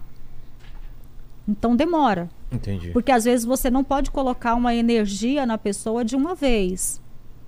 Como que funciona a magia negativa? A magia negativa é como se fosse um estrangulamento. Vou colocar. Aqui vai sujar aqui. Vou pegar aqui, ó. Magia negativa trabalha com o mental da pessoa. Tá. Então, digamos que isso aqui. Ah, esse aqui é mais fácil. Então, digamos que esse aqui é o mental da pessoa, a cabeça da pessoa. Tá. Magia negativa vai fazer o quê? Influência de pensamento. Vai ser um ataque de pensamento. Sussurrando naquela pessoa. Exato. Aquela pessoa é. a- Só que o que que acontece? Uma a pessoa fica meio entidade. enfeitiçada. Sim. Um guia, uma, uma entidade, um espírito, vamos colocar assim. Um espírito que aceita esse tipo de trabalho, digamos que você deu uma rosa para esse espírito. Tá. Não estou falando que é pomba gira, estou falando um espírito. Isso quer tá mais fácil. Uma jujuba, vai. Tá Fala a jujuba que fica mais fácil. Digamos que você falou, olha, se você trouxer essa pessoa para mim, eu te dou essa jujuba. Mas eu quero essa pessoa minha escrava ou meu escravo. O espírito que aceita essa jujuba, ele vai lá e vai fazer esse trabalho. Você vai dessa jujuba, entendeu? Só que não vai ficar satisfeito com uma jujuba. Não. O que, que ele faz? Ele para. Aí ele volta. Fala, quero mais jujuba. Quero mais jujuba. Aí você vai pegar mais jujuba e vai dar para ele. Mas você tá falando de jujuba, mas pode ser o quê? Pode ser um elemento, pode ser uma pinga, pode Tá. ser. E aí, quando a gente fala disso, as pessoas ligam muito com pomba-gira. Lembrando, existem pomba-giras e pomba-giras. Pomba-giras que trabalham com magias de alto grau, que são magias consideradas não negativas, e existem pomba-giras que trabalham com magias negativas. O que que separa isso? Energia do médium, energia do mago.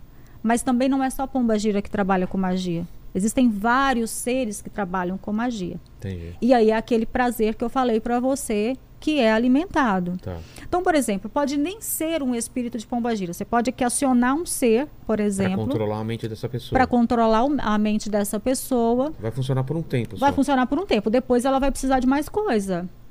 Mas dá pra estender isso até quanto tempo? Aí você vai ter que continuar alimentando. Entendi. Por que, que acontece em muitos casos de magias negativas a pessoa ficar agressiva? A pessoa que está sendo controlada A pessoa que está sendo controlada. A pessoa que está sendo controlada. Por quê? Porque mexe na mente. Entendi. Então ela fica Isso, agressiva. e a outra coisa que é a amarração, como chama? O outro que você falou, isso é a. Magia negativa, né? É, e a outra, como chama? A amarração amorosa, adoçamento, encantamento é, É. a mesma coisa. Não muda nada. O nome amarração amorosa é um nome comercial. Tá. Mas agora eu tô comendo jujuba, eu tô falando, né? Porque eu não ia colocar a jujuba ali de novo. O nome amarração amorosa é um nome comercial. Que Tá. tá dizendo que amarra o seu amor. Ou seja, ele não vai para mais ninguém. Entendi. Então é um nome comercial. Mas ele vem do encantar, do adoçar. Isso é muito conhecido dentro das práticas ciganas, né? Só que quando a pessoa fala amarrar o seu amor, significa o quê?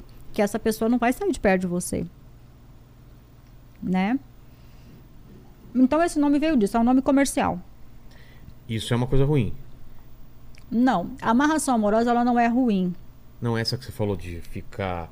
Ah, sim, de fazer a, a- É, o o- trabalho no mental. É, isso o é trabalho ruim. só no mental é um ataque. A pessoa Entendi. sofreu um ataque. Eu falo que é a magia da joelhada. Joelhada. É, se você vai pegar uma pessoa, você dá um- uma joelhada nela, Entendi. vai sentir aquela dor ali naquela hora. É como se fosse uma agressão. E a amarração não é isso. Amarração não, amarração é encantamento, adoçamento. O que, que é? Uma O influência? que, que acontece? É porque tem muita gente que não entende de magia e quer entender de magia. É. Então, quando a gente fala é, amarração amorosa é uma energia, encantamento é uma energia, adoçamento é uma energia. Você vai trabalhar o que? Os chakras. Você vai equilibrar aquela energia. Poxa, o Vilela está desequilibrado, por isso que ele não está sendo uma pessoa receptiva. Então, como que nós vamos fazer isso? Vamos trabalhar essa energia dele, vamos mandar essa energia, vai ter um espírito que vai ficar responsável por essa energia, vai trabalhar, vai te equilibrar, tanto quem pediu quanto quem está recebendo.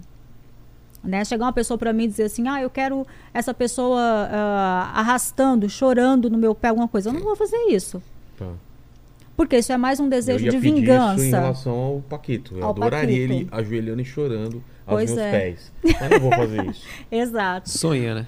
Sonha. Sonha. Mas você sabia tem gente que existe? pede essas tem, coisas? Tem, tem.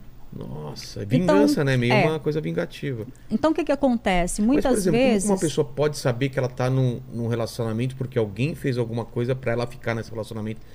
é muito fácil de você saber.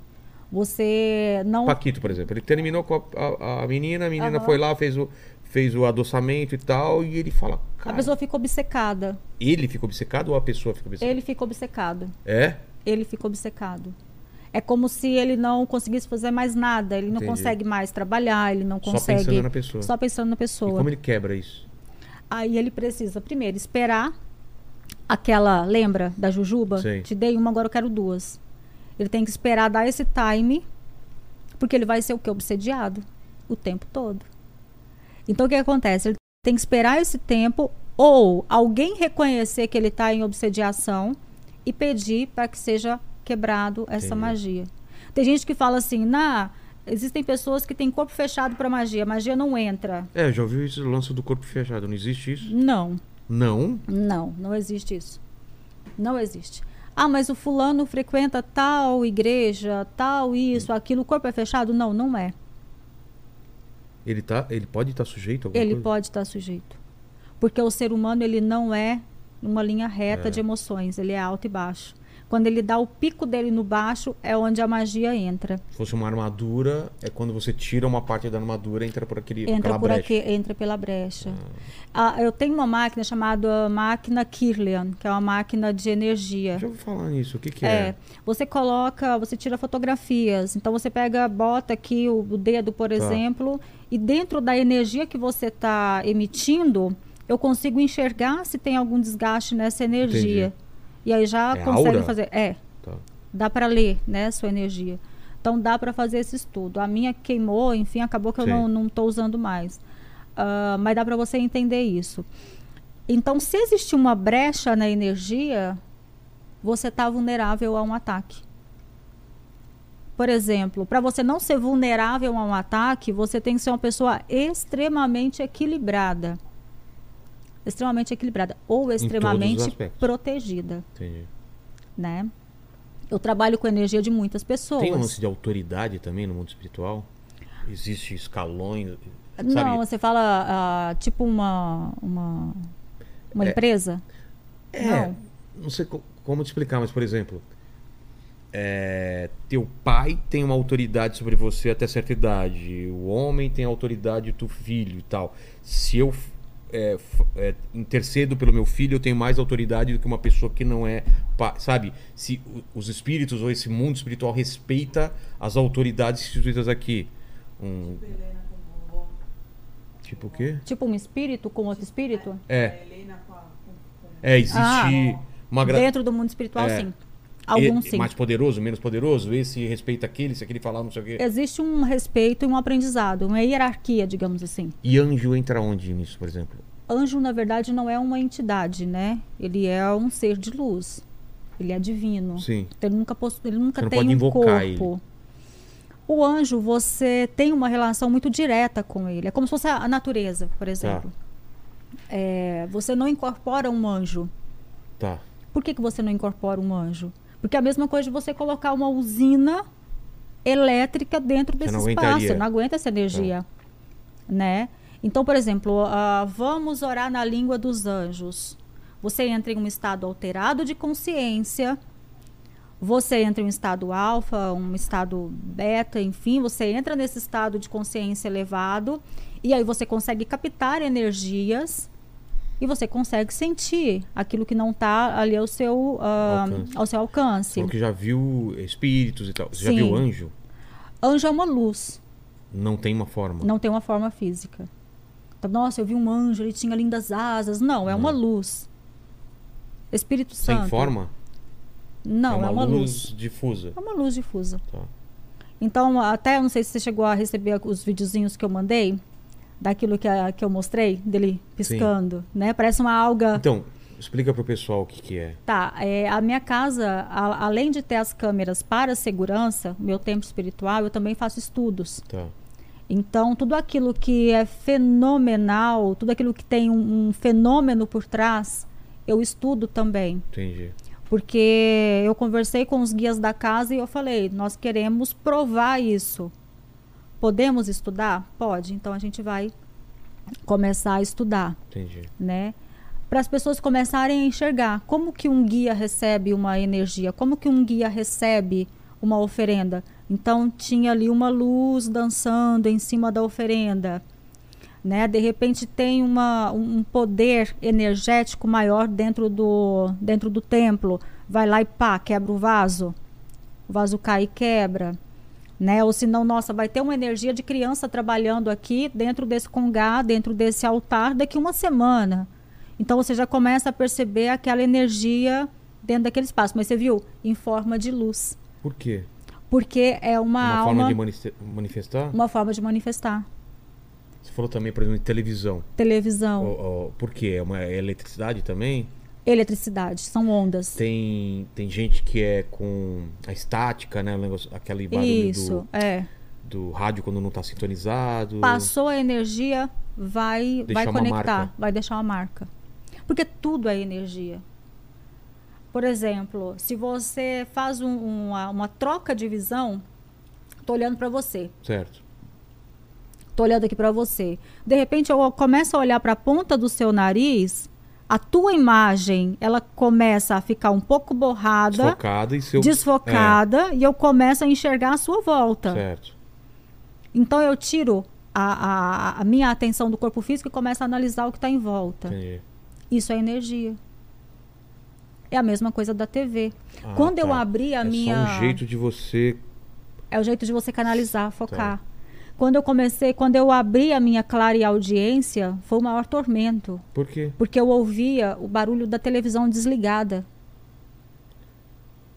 Como assim? A TV estava ligada na tomada e eu ficava ouvindo aquele. Então até hoje eu deito, quando você eu consegue deito, separar essas coisas. eu hoje. consigo separar essas coisas. Caramba. Entende? Entendi. Então, assim, tudo aquilo que é do mundo espiritual, opa, tudo aquilo que é do mundo espiritual em si, a gente começa a perceber a partir do momento que você entende, você sabe que você está no controle, porque é o, teu corpo, né? É a tua vida. Só que, por exemplo, eu comecei a trabalhar ah, entre aspas porque eu não tive escolha. Não, eu tive, eu poderia. Mas eu ia continuar doente. Eu ia continuar indo no hospital todos os dias. Entendi. Eu ia continuar indo em hospital de manhã, no outro hospital à noite. Porque travava o meu corpo completamente. Eu não conseguia me, me mexer. Aí eu cheguei, comecei no, no Kardec. O Kardec falou: não, aqui não é a tua casa, o seu lugar é em outro lugar. Eu comecei a buscar outros lugares e foi daí que eu comecei a fazer iniciações. Caramba, teu lugar não é aqui? não é aqui. Por que que fala isso? Porque ainda tem alguns templos espíritas, os mais tradicionais, que não aceita, por exemplo, uma entidade de caboclo. Entendi. Não aceita uma criança, porque eles tendem a dizer que a criança não tem nada para ensinar. Né? Mas na verdade tem. Por quê? Porque ela pode vir naquela roupagem de criança, mas não ser uma criança Entendi. né? Então ainda existe. Eu já, assim, recentemente eu briguei muito no- numa aula de, de, de, de desenvolvimento mediúnico no Kardec. Cheguei e falei, falei assim, olha, Quando você fala no Kardec, é o quê? É um lugar é específico? um estudo, Ah, tá. né? Um estudo da doutrina espírita. tá. Então muitas vezes eles falam quem a entidade que recebe bebida, cigarro, é tudo espiritualidade obsessora. Eu cheguei e falei, não, não é. Sabe? Eu não vou chegar para fazer um estudo é, no, no espírito kardecista e vou dizer assim, não, eu, eu sou uma dirigente espiritual, eu tenho meu cargo, eu sou iniciada, não sei o quê. Eu não vou falar isso. Eu vou sentar o bumbum na cadeira e vou aprender como eu tenho que aprender, como as outras pessoas. Não, eu estou aqui, eu me disponibilizei para isso. Só que a partir do momento que você começa a desrespeitar, digamos assim, a minha crença, você começa a falar das entidades que cuidam do meu templo, que cuidam da minha vida, que cuidam da minha família, aí eu já não vou aceitar. Porque aquela coisa muito endeusada, aquela coisa muito cristã, Sei. né? E quem trabalha com espiritismo não quer isso. Você fez seu canal por isso também? Pra, pra ensinar, pra, pra explicar? Qu- Foi, eu fiz o- eu fiz o meu canal- começa- começou quando? Comecei em 2017 com o canal. Qual era a intenção no começo? A intenção era ler cartas. Tá. Era ler cartas. Eu comecei nessa época, eu não mostrava meu rosto. Ah, é? É. Era eu só usava um véu. Usava um véu e às vezes eu. Por causa da discriminação. Ué? Eu vim de uma, uma, uma família extremamente católica e minha mãe não podia saber. Ah, entendi. Então eu fiz escondido da minha mãe. E a voz? É, então, a voz é uma coisa que não tem como, É, né? então. Então, mas aí o que, acontece? Eu fazia com o véu tudo para que ninguém soubesse que era eu, porque meu marido também tinha um outro negócio, eu trabalhava com ele, tudo. Entendi. E eu lidava com muitas pessoas, então a discriminação sempre foi muito grande, né? E quando eu falei, nossa, vou começar a ler carta, meu marido falou, vou fechar a empresa, né? É, e eu falei, então eu vou começar a ler carta. Porque, enfim, meu marido faliu, assim, a gente Tá. tinha uma, uma empresa que era uma empresa de cosméticos. E aí meu marido faliu. E por incrível que pareça, eu pedi para trancar minha mediunidade. Eu trabalhava com ele. Porque eu estava trabalhando a minha assim, sala. pedir pra trancar? Pedi para trancar. Eu falei, não quero mais isso. É mesmo? Você pode eu estava trabalhando, não, era na minha ignorância, Ah, né? tá. Eu estava trabalhando ali, do nada, uma sala, eu não conseguia trabalhar com luz acesa, às vezes me irritava. Eu mandava desligar a luz, tudo, e eu ficava só com a luz da janela. isso? Entendi. Trabalhava na luz baixa. Às vezes eu estava trabalhando, do nada eu caía. Caía, caía a fase. E eu falava, não, gente, é muito sofrimento. E nessa época que eu estava no, no, no kardecismo, quando eu começo a, a trabalhar no kardecismo, por exemplo, abre muita coisa. E nessa época eu não conseguia controlar ainda. Então eu estava no carro com meu marido e do nada me veio um rapaz e sentou do meu lado no carro. Aí depois eu te conto uma história de Chico também, deixa eu esquecer Tá, não. tá. E aí veio um rapaz assim, sentou do meu lado. Eu, eu- ficou o dia todo sentado do meu lado. Meu Deus. E eu cheguei pro, pro meu marido e falei, falei, gente, tem um rapaz assim, o cabelo é cacheadinho, tudo.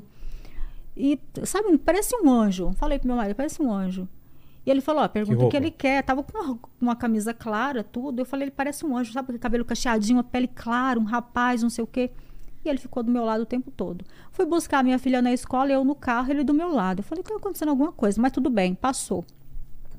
Cheguei em casa, Vilela, sentei no escritório assim, liguei o computador, tô trabalhando aqui, normal. Aí eu olhei uma frase e me chamou a atenção. A frase a, a Lúcia, é minha amiga hoje. Eu, eu nem conhecia ela. E aí ela pegou e colocou assim: essas foram as últimas palavras do meu filho. Tava escrito assim: foco, força e fé. Eu falei, nossa, coitada dessa mãe, né? É.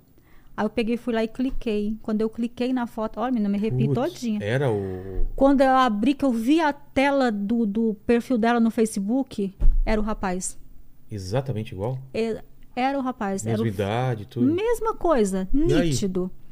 E aí eu fiquei meio paralisado, eu chamei meu marido e falei, olha, o rapaz que eu tô vendo é esse rapaz aqui. Caramba. Ele tinha acabado de, de falecer? Eu não sei a data de. E aí, quando eu abri a tela, começou a vir. Fala pra ela que eu tô bem. Fala pra ela que eu tô bem. E eu falei, agora, o que, que eu faço, né? E meu marido falou, ó, sabe o que você faz? Passa a mensagem.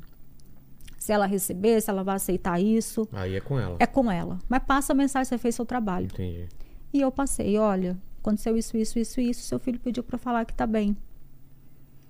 E aí foi. Passou. Um mês, dois meses, três meses. Nunca mais apareceu. E eu ainda comentei com meu marido, eu falei, nossa, a pessoa, né, passei a mensagem, a pessoa, não, será que a pessoa ficou meio assim, né? Acho que eu queria alguma coisa em troca tal. E aí meu marido falou, ó, você fez seu papel. E passou, acho que mais um mês, mais ou menos. E aí ela me respondeu. Ela pegou e falou, poxa, eu tava atrás de uma mensagem do meu filho. E aí, assim, a gente virou amiga. Já mandei presente pra ela, ela é de Santa Catarina. Eu já mandei presente pra ela já, sabe? Então, hoje em dia, a gente é amiga no Facebook. Nós Sim. nunca nos encontramos pessoalmente, mas a gente é amiga no, no Facebook, assim. Então, a mediunidade, ela tem uma, uma porta bonita, mas você tem que saber lidar com ela. E aí, só concluindo isso, eu pedi para trancar. Eu falei, eu não quero mais isso porque eu era comercial. Entendi. Eu era o comercial da nossa Você empresa. tinha que ter foco lá, né? Eu tinha que ter foco. Aí eu cheguei para ali na casa de Maria e olha quanto a vida é. Que o meu terreiro hoje é de fundo com essa casa que eu mandei trancar a minha mediunidade. É de fundo, assim. Entendi. Cheguei pro. pro. pro. Acho que é Américo o nome dele. Cheguei pro seu Américo e falei assim: seu Américo, não quero mais isso. Ele falou: eu não quero mais. Eu preciso trabalhar. Isso tá assim, tá assado, não quero mais, não quero mais ver nada. E ele falou: não, vamos fazer um tratamento. Eu fiz o tratamento, deu uma equilibrada. Tá. Melhorou, consegui dar uma, uma parada. Só que eu comecei a mancar. Eu andava na rua, minha perna falhava. Nossa. Era como se. E eu falava, gente, como que eu vou andar na rua com a perna falhando desse jeito? E aí, tempos depois, a empresa do meu marido faliu, fechou. E aí eu estava sentada no sofá de casa e eu ouvi uma voz que foi a voz da cigana que me ensinou a ler carta. Ela chegou para mim e falou assim: "Quando você começar a ler carta, você nunca mais vai passar fome". E isso veio. E aí eu comecei a ler carta. Não na internet ainda. Não na internet ainda. Eu já lia antes, Sei, mas assim, não como parado. profissão. Ah, tá. Eu lia às vezes, sabe, para uma pessoa ou duas pessoas. Antigamente eu quase pagava para trabalhar quando eu ia ler carta porque eu achava que eu estava errada. Né? Porque quando eu comecei a ler carta com 11 anos, minha mãe pegou meu baralho, queimou e falou: "Não, isso aqui não é de Deus". Né? E começou a formar fila na minha casa quando eu era criança. Todo Nossa. mundo queria tirar carta comigo, né? E a minha mãe foi e queimou meu baralho, eu nunca mais cheguei a mexer com aquilo. Eu falei, nossa, se minha mãe descobrir que eu tô lendo carta, vai dar muito ruim. Aí eu criei o canal, mas não aparecendo. Aí um Tá. dia eu fui conversar com o Exu. Exu chegou pra mim e disse assim: Eu falei, ah, mas eu não tô aparecendo. Aí ele olhou pra mim e falou: Você faz alguma coisa errada? Eu falei, não. Ele falou, então, não tem motivo de você se esconder. Aí foi daí que eu comecei a aparecer. Aí ah, o canal mudou muito. Era só de tarô, só de simpatias. Sei. E o canal foi mudando. Porque eu assistia muitos vídeos do Jefferson Viscardi, que era o Conversa com os Espíritos. E aí eu cheguei e falei: se o espírito pode conversar, ele também pode atender. Ai, meu Deus. Eu fiz minha cova. Minha cova. Me xingaram de tudo que é nome. Me chamaram de doida, de esquizofrênica, porque espírito não aparece na câmera. Espírito isso, espírito aquilo outro. E eu falei, gente, eu cheguei para a entidade e falei para ela: tem um rapaz que faz isso, ele entrevista espíritos. E se a gente conseguisse conversar com as pessoas através das câmeras? Mostrar a gira realmente, mostrar como acontece ali o ritual, tudo. E aí, primeiramente, veio a entidade e falou: vamos fazer um teste. Tá. E a gente testou, deu certo. Só que eu fui muito malhada. Muito malhada. Por todo mundo. Todo mundo. Todo mundo. Dá um bando, então nem se fala. Ah, é? De mostrar isso? Nossa, de mostrar isso, meu O que, Deus. que eles falavam? Ah, que eu era charlatã, que eu era isso, eu era aquilo outro. Sendo Tá. que não. Tipo, eu tava mostrando o meu trabalho.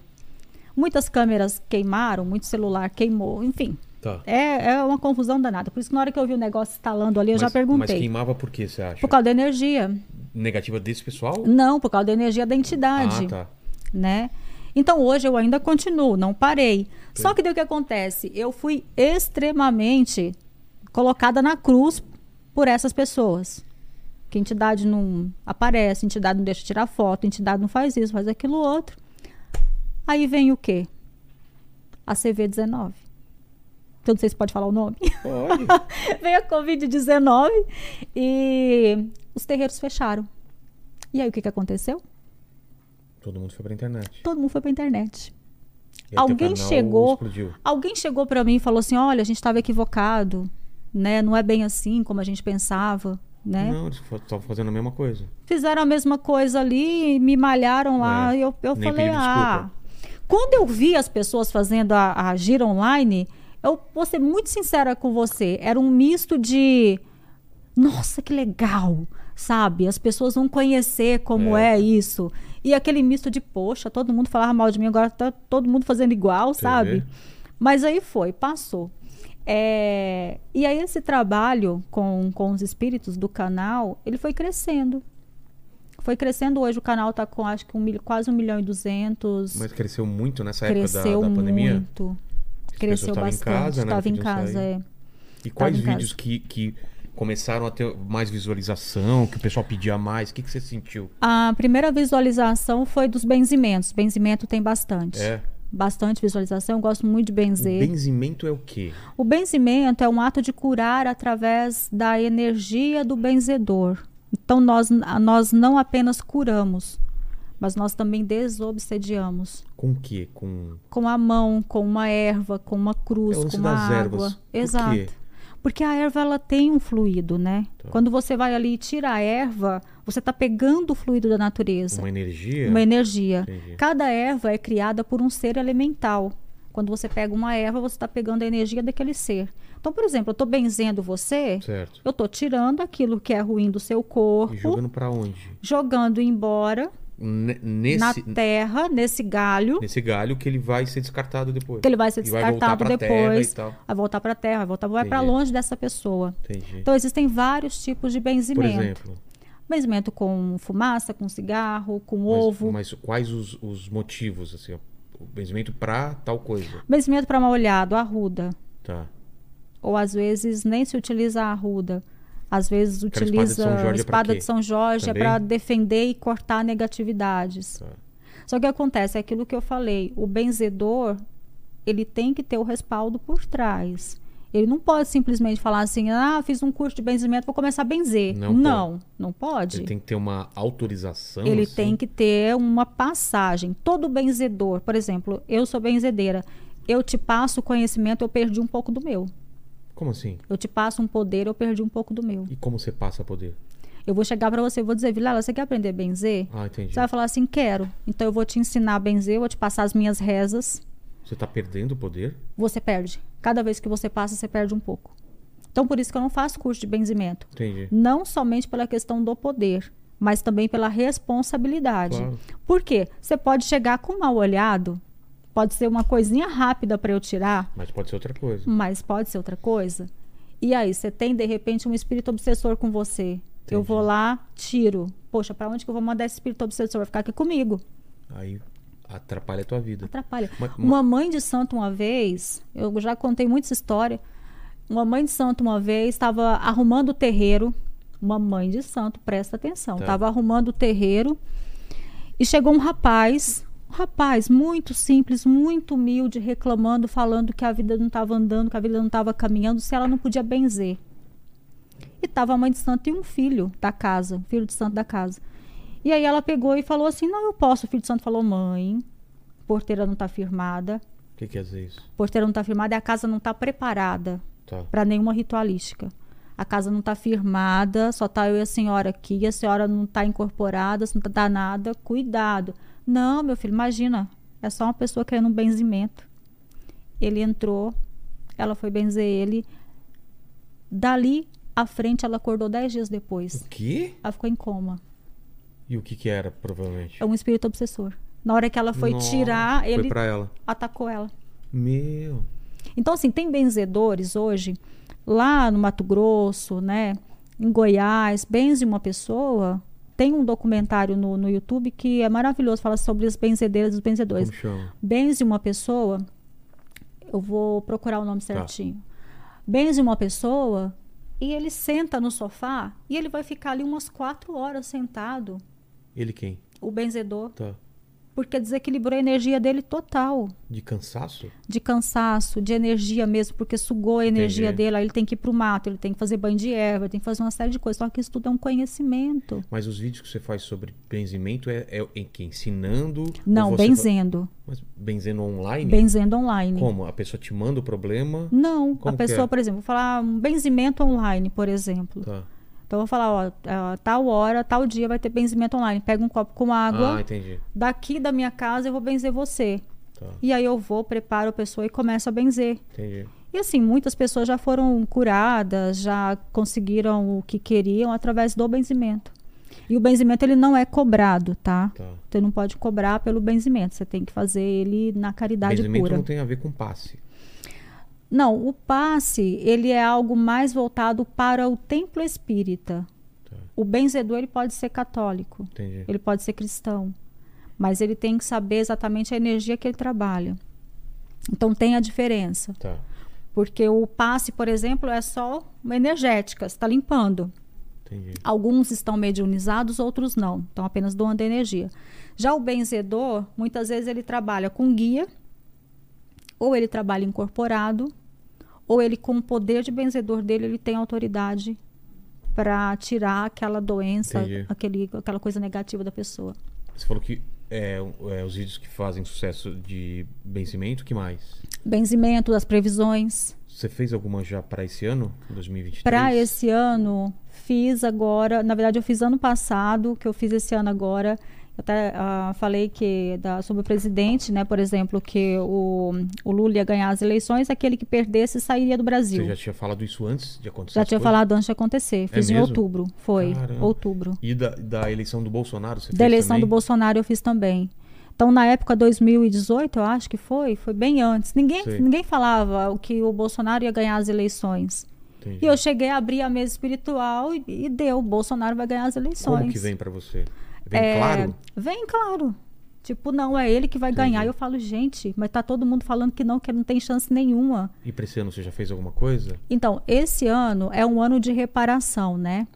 Esse ano é um ano que as pessoas estarão mais egocêntricas. Mas, mas vai estar reparação, mais voltada. Reparação. Mas egocêntrico é uma coisa Mas ruim. pra, então, mas para isso ela precisa voltar para ela. Ah, tá. Não tem como você reparar se você, Se você não... não olhar pra dentro de você. Exatamente. Entendi. Se você não olhar para dentro de você. Então, as- serão formados pequenos grupos de interesses esse ano de 2023, né? Então, as pessoas vão se formar ali em pequenos grupos. Algumas pessoas vão se vão ficar mais reclusas ali para se curar. Até mesmo essa questão do egocentrismo, não preciso olhar para mim, eu preciso olhar para mim, do egoísmo, sabe? Então, isso vai ser visto como algo negativo, mas que, na verdade, quando for 2024, isso vem com uma outra energia, que é a energia do infinito. Oito. O oito, ele é infinito. Sim. E aí ele vai expandir essa energia, né? Então, assim, o Brasil até o final do ano Vai melhorar? vai, mas a partir de agosto desse ano, assim. Então, Tá. até agosto, muita coisa ainda vai acontecer. Entendi. Muita, muito atrito. Muita, muito atrito. E guerra, pandemia, Então, essas quando coisas. aconteceu a guerra, antes de começar a guerra, é, uma, uma entidade minha, que foi a Madalena, chegou e falou que duas grandes, ah, dois grandes países iam entrar em confronto. Né? Ela chegou e falou. Não fala qual. Não, ela só falou isso. Dois grandes países vão entrar em confronto e vai vir uma guerra, né? Ah, Até isso tá, tá gravado. Na pandemia também foi a mesma coisa.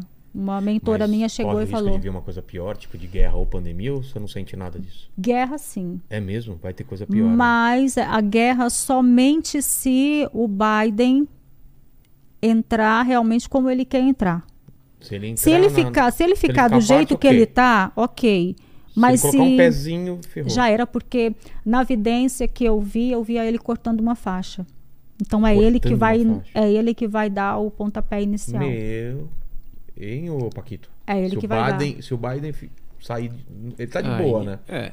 Assim, ó, é só Ele, não. ele tá e não tá, né? É, ele tá- falou assim: se atingir algum país da OTAN, a gente entra. Até Exato. agora não entrou. Até agora não. É. Só que E a China ah, não aparece nada pra você, a China entrando no conflito. Não, a China ainda não. Tá. A China Nem não, mas Coreia. Estados Unidos sim. Entendi. Putz, se Estados entrar nos Unidos, Estados sim. Unidos, ferrou. É.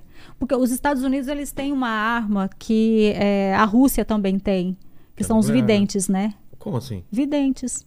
Dentro do Pentágono existem videntes Trabalhando pra eles? trabalhando para Fazendo eles. o quê? Clarividência viajadora, Tipo, que a gente chama de espionagem. Só que é uma espionagem que a pessoa não tá lá. tipo ela tá, ela tá projetando a mente dela lá pra Rússia. Exatamente. Pra... Existe um livro, depois você lê esse Nossa. livro que é chamado Percepção Extrasensorial, que é um desses espiões dos Entendi. Estados Unidos, que é o, o que era o clarividente Moore, que assim os desenhos dos navios, do, do- dos submarinos, idênticos. Ele desenhava Desenhava dava localização. localização, desenhava, Nossa. fazia tudo. Além de armas Além de reais, armas, eles tem usam- essas armas psíquicas. Utilizam as armas psíquicas e, o- também. e também a Rússia é a mesma coisa. A mesma coisa. Nossa. Itália, a mesma coisa. É mesmo. Inglaterra, mesma coisa. Então, assim, o Brasil Você ainda está bem pra lembrar só primário. uma história do Chico. Do Chico, é. Tá, não, mas vamos só terminar da- das previsões. que mais? E- Aquela coisa de, de. Porque eu queria entender uma coisa. O futuro, ele tá escrito, ele. ele a gente tá determinado o que vai acontecer, ou, ou você, vocês conseguem ver possíveis futuros? Como funciona isso? Você entendeu a minha pergunta, A né? de causa e efeito. É, por exemplo, a guerra tinha que acontecer ou tinha grande possibilidade de acontecer? Não, a guerra ia acontecer. Mas então já estava escrito que ela acontecer. Já. Por quê? Por que, que isso acontece? Quando, ah, por exemplo, Ano passado eu falei, o Papa vai morrer. É mesmo? É.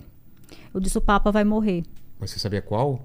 Não, Porque é o- eu, eu não vi, o Papa. eu vi o Papa. Tá, Aí morreu o Bento XVI. exato. Quando foi em maio do ano passado, eu vi um post do Jô Soares e eu falei, o Jô Soares está se despedindo. Tinha a ver com, com morte, alguma coisa? Tinha. É mesmo? Eu falei, Parecia uma o Jô. Soares vai morrer. Entendi. Eu falei, tá se despedindo. Eu vi um post dele, e daquele post eu vi ele desencarnando. Entendi. Logo em seguida, eu estava vendo, tele- vendo a TV, passou a Rainha Elizabeth. E ela fez assim com a mão. Quando ela fez assim com a mão, eu falei, ela tá indo embora. Putz. Eu falei, ela vai morrer. Isso foi em maio do ano Mas passado. ela tava muito velhinha, né? Mas é? a Rainha Elizabeth É, mas quando era ela imortal. levanta, quando ela levanta, Tipo- ela atinge Deus, já aproveita e já puxa. Ai, ai, tava é? arrastando pra cima já. Já tava arrastando pra cima aqui. Ela deu, ela deu mole, levantou a mão, Deus já puxou. Moscou ali. Não é? Quando ela fez assim, eu falei, nossa, ela vai, ela vai desencarnar. Isso foi em maio. Isso Então, vem pra você como uma, uma, uma voz ou uma imagem? Não, é, você olha e você vê, porque o que que acontece? Quando a pessoa morre, não Que vai que de uma acontece? vez. Não é aquele negócio, pum, vai de uma Não? vez, não. Tipo, mor morreu, tem a hora da morte. Ela, ela não, Não. desliga totalmente? Vai aos poucos. É como se fossem fios coloridos. Então eles vão saindo. A sua energia tá indo embora. Lembra do, do, do perispírito? Você já viu uma pessoa morrendo? Já. E aí, é isso? Ah, foi uma, assim, uma coisa muito. Pra mim, foi algo muito é, ruim, na verdade, porque eu vi meu pai. Putz, você presenciou a hora que ele morreu? Eu presenciei saindo o corpo etérico dele. Só que é aquela história. É meu pai. Então, E eu olhava e falava, nossa, que energia bonita, ele tá se curando. poxa vida. Então, eu já tinha sido avisada um ano antes que meu pai ia falecer. É mesmo? a, a minha guia-chefe chegou para mim e falou assim: seu pai vai desencarnar. E eu falava, imagina. Foi essa coisa da minha Ele cabeça. tava bem. Tava bem, ele teve Covid. Ela chegou para mim e falou: ele vai pegar Covid e não vai aguentar. E aí ah, ele pegou Covid, ficou muito ruim, muito ruim mesmo. E a gente conseguiu eh, controlar através de energia Sei. deu para controlar um através de tempo. magia por um tempo tudo ele saiu ficou bem e aí um dia eu estava trabalhando em casa e ela chegou assim e falou assim alguém muito importante vai morrer dia 28 de setembro e eu achei que era uma pessoa famosa É. aí eu cheguei no meu Instagram e coloquei uma, uma pessoa muito importante vai falecer dia 28 de setembro tem mar... tem isso está anotado nas minhas E era previsões teu pai? era meu pai Nossa. Aí meu pai deu entrada no hospital com pedra na vesícula. Eu saí daqui de São Paulo, fui para Goiás, que ele morava lá. Quando eu cheguei, ele já estava em coma. E aí eu cheguei, eu ia visitá-lo na, na UTI. E aí ele estava deitado, o quarto todo branco, né? Então você entra no quarto, você vê. E é como se fosse fios, assim. E tá, tá indo. E eu olhava e falava, nossa, ele vai se curar. Putz. Porque eu nunca É ia. levantando? É, eu nunca ia imaginar que, tipo, ele, ele vai falecer disso. Ele tinha acabado de passar por uma Covid, assim, mais arrasadora, muito mais grave. Caramba. E aí, no dia 28 de setembro, quando eu cheguei no quarto dele, o olho dele estava de peixe morto. Eu olhei e falei, não tem mais vida. Aí, nesse dia que eu vi ele desse jeito, eu desesperei. Foi, É? foi a hora que a ficha caiu, assim. Realmente, eu saí de lá de dentro, não sei nem como que eu cheguei na rua. Essa era a pessoa importante. então. Nossa, meu pai era tudo pra mim, assim. Não tudo, falando tudo, a pessoa tudo. importante que você Exato. ou- ouvia. Só que dia 28 de, de setembro, eu pedi pra tudo que é mais sagrado para aquela não ser a última imagem que eu tivesse meu pai. Porque não era ele, sabe? Entendi. Aquele olho assim, sabe quando Sei, você olha sei, assim, vidrado, né? é, vidrado, horrível assim. E aí amanhecemos no outro dia, a gente foi, o médico falou: "Seu pai hoje é um milagre". E aí tudo bem, eu fui, fui visitá-lo tudo, ele já não estava mais com aquele olho. Aí à noite, quando eu fui visitar ele, ele chegou, a gente chegou assim, ele estava rindo. Rindo, sabe? O olho brilhando assim, sabe? E eu falei: "Nossa, que bom, não sei o quê". Eu me abracei com a minha tia, a gente ficou toda feliz, não sei o que mais, e as luzes em volta. Fazendo Como se fosse essa geladeira, só que, tipo, não assim, fisicamente. E as luzes em volta. E até as enfermeiras vieram, tudo, e falaram, nossa, que legal, não sei o quê. As enfermeiras, nossa, gente, tá super emocionada tal. Eu falei, pai, amanhã eu tô aqui pra te ver. Só vai ficar bem. Aí ele balançou a cabeça pra mim e riu. E aí eu fui embora com essa imagem dele. Sim. Aí quando foi 11 e meia da noite, ele faleceu. Ele melhorou Ele melhorou. só pra ter uma imagem Exatamente. É, pra você ficar com essa imagem. exatamente. Caramba. E aí ele E foi essas embora. luzes eram o quê? Era é, como se fosse a alma dele saindo, né? E- mas elas estavam dançando por quê? Porque ela tá saindo do corpo, ela tá indo embora. Ela tá, Entendi. tá passando para uma outra dimensão, né? E é exatamente essa a, a visão que a gente tem. Então, quando você olha para uma pessoa que a pessoa vai desencarnar, ela tá. E a família da pessoa, quando você olha, ela tem uma aura roxa Da família? da Por família. quê?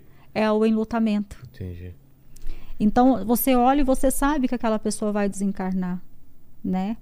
Então, assim, você olha e começa a É ver. por isso que falam, né? Que gato parece que sabe, né? Às vezes os gatos Sim, eles vão é. pra, pro quarto das pessoas e eles, elas estão pra É, morrer, né? exatamente. Então, assim, dá para você perceber quando a pessoa está desencarnando. E nunca você conseguiu fazer contato com ele depois disso? Com Com meu pai? pai, é. Não, meu pai sim. É? Meu pai sim. Dias atrás ele tava, eu tava na, na praia, eu tava muito brava porque eu tava na praia e tava chovendo. Nossa! E aí, aí eu tava muito brava. E aí eu deitei na cama, assim, brava, tal, não sei o quê, e, e chovendo. Aí ele chegou assim no pé da minha cama e falou: Mas o que, que você tá bravinha? Aí eu falei, pai, chovendo, sabe?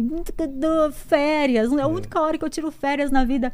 Aí ele falou: Não, eu vou ficar aqui um pouquinho. Ele tinha aquele jeitinho manso dele de falar, né? Eu vou ficar aqui um pouquinho e aí daqui a pouquinho você vai dormir. Aí, assim, na espiritualidade ele começou a passar a mão assim na minha cabeça, que ele tinha mania de fazer isso.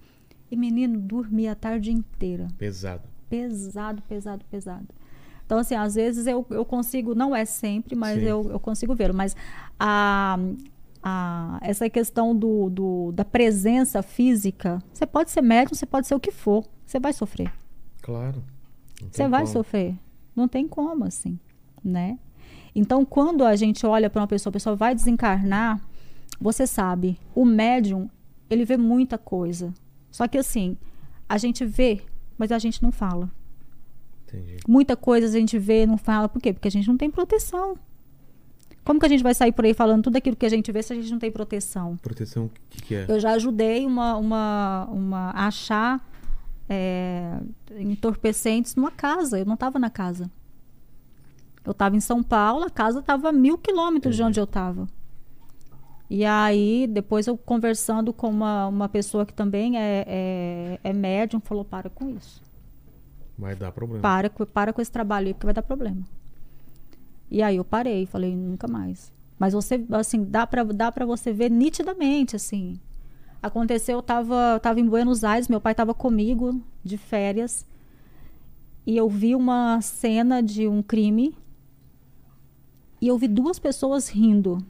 Acordei de manhã, falei falei, pai, aconteceu isso, isso, isso. Eu vi duas pessoas rindo desse crime. Aí meu pai pegou e falou: silêncio.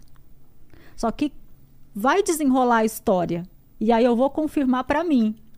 E eu vou falar, Você eu tava certa. Não, não fui atrás Ah, porque o tá. crime não foi solucionado ainda. Entendi. Mas quando foi, eu vou falar, eu tava certa.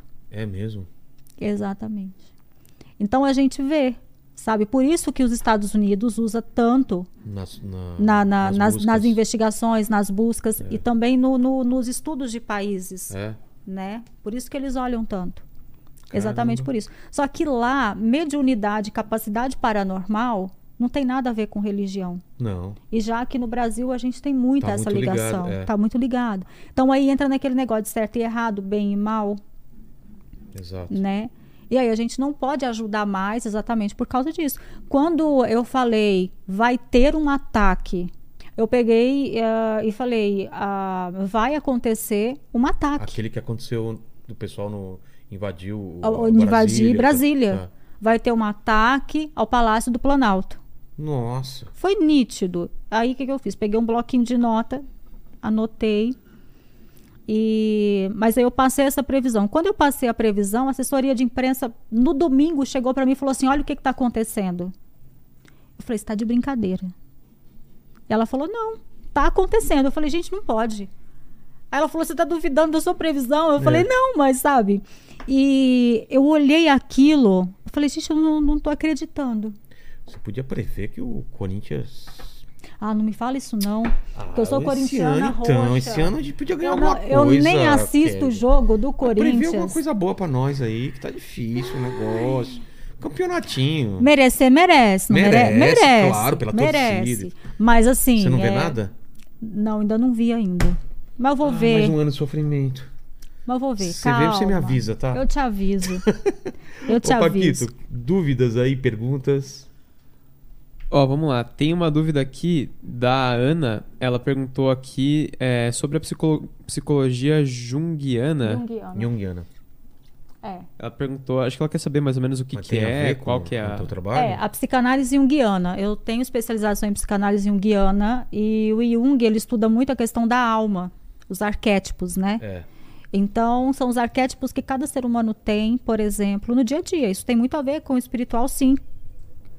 Ah, quando Freud ligava tudo na histeria, né, na, na, na histeria feminina principalmente, e Jung falou: não, isso daí não é só ligada a, a sexo, não é só ligada Ao feminino. ao feminino, não é só ligado à relação mãe e filho, filha e pai, não está ligado só nisso. Parei que tem alguma coisa aí. E Jung fez o quê? Ele foi para o lado de Helena Blavatsky, estudar um pouco de teosofia. E foi aí onde ele veio com os arquétipos. Você, por exemplo, você tem o arquétipo do pai, o arquétipo do marido, o arquétipo do profissional, do comunicador, de filho. Olha quantos arquétipos É. você tem durante o dia. É uma soma de tudo isso. É uma soma de tudo Não é isso. né? Exatamente. Então, assim, é, esse arquétipo ele se manifesta em vários tempos. Do jeito que você fala com seu filho, você não vai falar com a sua esposa. É. Então, ah, o que, que acontece? Freud levou a sexualidade feminina muito para doenças e Jung chegou e falou: não, peraí, vamos estudar isso aqui, vamos entender de onde vem essa força. E foi aí que veio a ligação da mulher com a energia feminina, da ancestralidade, de Gaia. Vamos estudar um pouco mais, entender de onde que vem esses desejos reprimidos. Então aí Jung estudou isso, definiu os arquétipos. Você pode ter vários papéis e mesmo assim ser uma pessoa sã, positiva, do bem, entendeu? Entendi. Então o Jung vem trazendo esses papéis para nós e ajuda bastante. Fala, Paquito. Ó, a Helena tinha perguntado aqui diferença entre alma e espírito, mas A você já falou, falou, é. disso. Aham. É, a Sofia, ela perguntou aqui, acho que você falou por cima assim também, mas ela perguntou como a pandemia afetou é, a parte psiquiátrica e espiritual das pessoas. Ah, isso é bom. Nossa, afetou demais, assim. É, né? Demais, demais, demais. Por quê? Quando você quando você tem uma quebra de rotina, isso afeta, afeta muito. Você teve que lidar com a morte de perto. É o Pessoas medo. próximas. de Pessoas próximas, conhecido. Eu conheço pessoas que perderam pessoas na Covid e hum, não tiveram nem a chance de se despedir. É. Então esse processo de fechado, esse, lacrado, né? é, esse processo de luto não foi vivido, né? Porque você precisa ter aquele rito. O ser humano precisa de ritos, né? É. Então muitas pessoas não passaram pelo rito. É, teve a questão do ter que lidar com a sua verdade. Porque o que, que acontece? Algumas pessoas ficaram em casa. É. Então você não, você não tinha outros papéis para representar senão você mesmo, né? E querendo ou não, acabaram. acabaram. Por quê? Porque você teve que conviver com uma pessoa que talvez você não conhecia. Exato. Só via Só via à noite. quatro horas é. ali, olhe lá. É. Né? Então você teve que começar a conviver com aquela pessoa ali, sei lá, 24 horas por dia. E a questão da liberdade, né? É. Então, muitas coisas foram afloradas nesse período de pandemia, né? E a pandemia, ela colocou isso para fora. Ela colocou o melhor das pessoas, mas ela também colocou o pior das pessoas para fora. Total. Porque quando você não tem para onde jogar esse pior, o que que acontece? De al- De alguma forma ele vai sair. É. Por isso que aumentou o número de pessoas eh, que bebem, que Depressão. fumam, depressão, entendeu? Entendi. Então foi por isso, porque na pandemia as pessoas tiveram que lidar com medo e com a sua incapacidade. As pessoas perderam o controle e perceberam que não tinha controle de nada. Né? Porque como você controla o invisível? Total. Não tem jeito. Você pode hoje estar aqui conversando é, comigo, às vezes, na, na, naquela época, você não sabia quem era a pessoa que estava doente. É. Né? Então você pode se contaminar. Então, tudo aquilo ali era uma, uma, uma forma de, poxa, eu estava seguro, agora eu não estou mais. Cadê minha segurança? Medo, né? O medo. O pânico. É, então a pandemia ela mexeu com os medos básicos e os maiores medos da humanidade, que é a morte, a fome, Solidão. a solidão, a miséria, É, o não ser amado. Poxa, agora eu tô aqui trancado dentro de casa, como que eu vou me relacionar? exato. Vou ficar sozinho, né? E por isso que as redes sociais cresceram tanto quando cresceram na, na pandemia. Quando a gente fala da, da, da, da, da questão do espelho negro, do, do telefone, é uma coisa meio que surreal de falar assim, mas o espelho, ele- o, o telefone ele é um portal. É. E ele pega todas as energias. Então, por isso que durante a pandemia você viu tantas pessoas destilando raiva, destilando ódio. Por quê? Por causa desse portal. A minha solidão foi Tá intrínseca. pra... Exato. Não sei se você já parou para pensar é, que às vezes você pensa uma coisa, você nem buscou. Você É, pensa uma coisa, você. abre o TikTok e tá lá É, é assustador isso. né? A gente chama isso de técnico, é, técnico, tecnomedic, técnico, tecnomedic, é uma coisa assim. É a magia da tecnologia. As pessoas não sabem, mas por exemplo, ah, lá naquele Vale do Silício tem muitas magias que são colocadas dentro da programação de softwares e de aplicativos, Pra porque fazer para fazer você ficar ficar naquele. conectado. Por que que hoje em dia as pessoas querem só ver vídeos curtos? Por quê? por causa dessa rapidez. É uma questão mental. Então eu quero consumir mais, mais. Um prazer mais, momentâneo mais e prazer momentâneo. E aí esgota, quero mais. Esgota, esgota, eu quero É, mais tudo energia. É pensado, né? O algoritmo Tudo tudo, é pensado, pra te pensado. manter É. mais tempo lá. E dopamina e tudo mais. né? Exatamente. Mas magia no. no Magia no, e sim, na programação do- dos, dos aplicativos. Caramba. Ô, Né? Paquito, Diga. mais? Vamos que vamos. Ó, tem uma pergunta aqui da Raquel. Ela perguntou como que a psicanálise pode ser utilizada para discutir temas como política, questões sociais e arte, por exemplo. Sim, ah, bom, a psicanálise ela é uma ferramenta importantíssima porque ela busca aquilo que está no seu subconsciente. É aquilo que você não consegue expressar.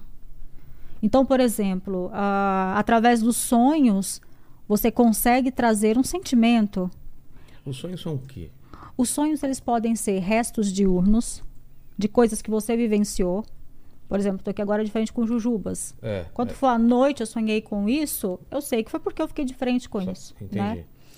Ah, mas aí eu tive um sonho nada a ver, assim. Uma coisa nada, Nada a ver. conectado com a realidade. Nada conectado viveu. com a realidade.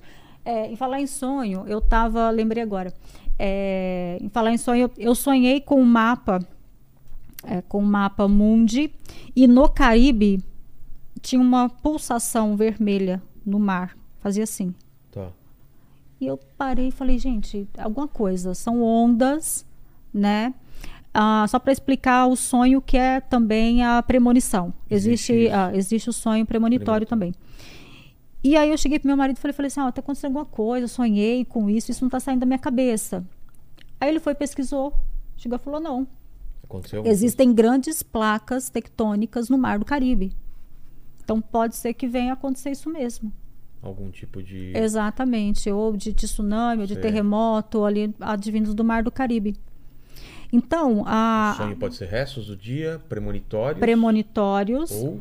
Ou também podem ser coisas armazenadas no subconsciente que você não consegue externalizar para que não vire uma doença, uma Entendi. psicose. que aflora durante o. Exatamente. O subconsciente joga aquilo para o seu conhecimento. Olha, você precisa resolver isso. Entendi.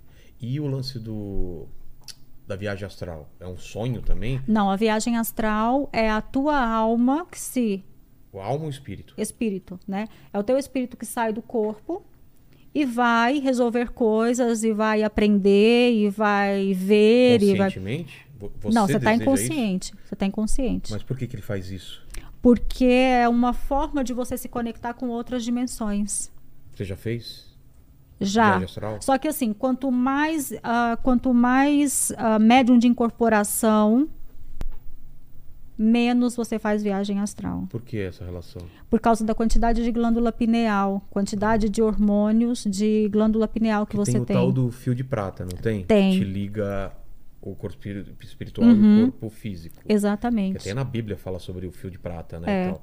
Então, quando você está em viagem astral, você é ligado por isso. E se Por isso. cortar esse fio durante essa viagem, você morre? Você fica lá, não volta. É mesmo? É. E acontece isso? Não, pelo menos eu nunca vi falar assim. Entendi. Nunca vi falar. Mas a pessoa pode ir em lugares reais também? Sim. Vai- vou para Paris, vou para não sei. Pode, você pode ir para onde você quiser. Nossa. É a tua, é o teu inconsciente que está indo, né? Então você pode ir para onde você quiser. Agora, por eu ser médium de incorporação, eu não tenho tantas viagens astrais assim. Então eu tenho Entendi. poucas. Eu trabalho muito, mas eu faço pouca viagem astral que não para trabalho. Entendi. Agora trabalhar dormindo, eu acho que eu trabalho mais dormindo do É? que acordada. Bem Você mais. acorda cansada? Não, Não? não acordo. Cansada não. É mesmo? Mas às vezes eu acordo roxa, acordo Pé, o concordo, dedão- com a unha encravada ali realmente.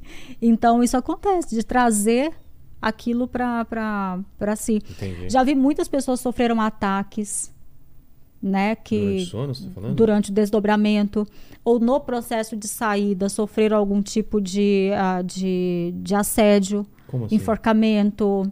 é, a- Outra, outra a- pessoa ta- enforcando você Exatamente. através do corpo astral? Através do corpo astral. E Porque o corpo astral isso? com. Sente, você sente sufocando. E aí, o que que faz? Recentemente, uma, uma amiga minha disse: falou, olha, eu estava em processo de desdobramento, quando eu saí, alguém tentou me enforcar e eu fiquei sentindo isso Porque no já aconteceu corpo. uma coisa estranha pra, pra caramba pra mim quando eu, a gente, eu tinha uma escola. Uhum. Era um quarto que era meio estranho lá, que ninguém gosta- gostava de dormir naquilo lá. E eu caí no sono lá e parecia que tinha alguma coisa no meu peito apertando pra baixo, pesado. Assim. Sim, exatamente. É para você voltar.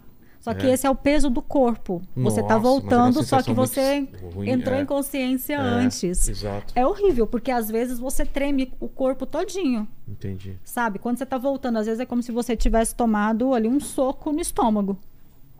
Sabe? Tá Já louco. aconteceu, aconteceu comigo recentemente isso.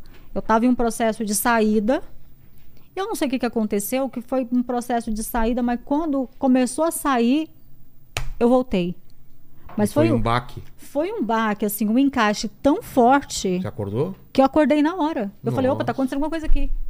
Esses dias atrás eu acordei, eu não sei se foi, não sei, não sei se foi um tapa que eu tomei na testa, foi? Foi o tapa que eu tomei na testa. Eu tava no processo de desdobramento, que eu tava saindo do corpo, eu tomei um tapa na testa.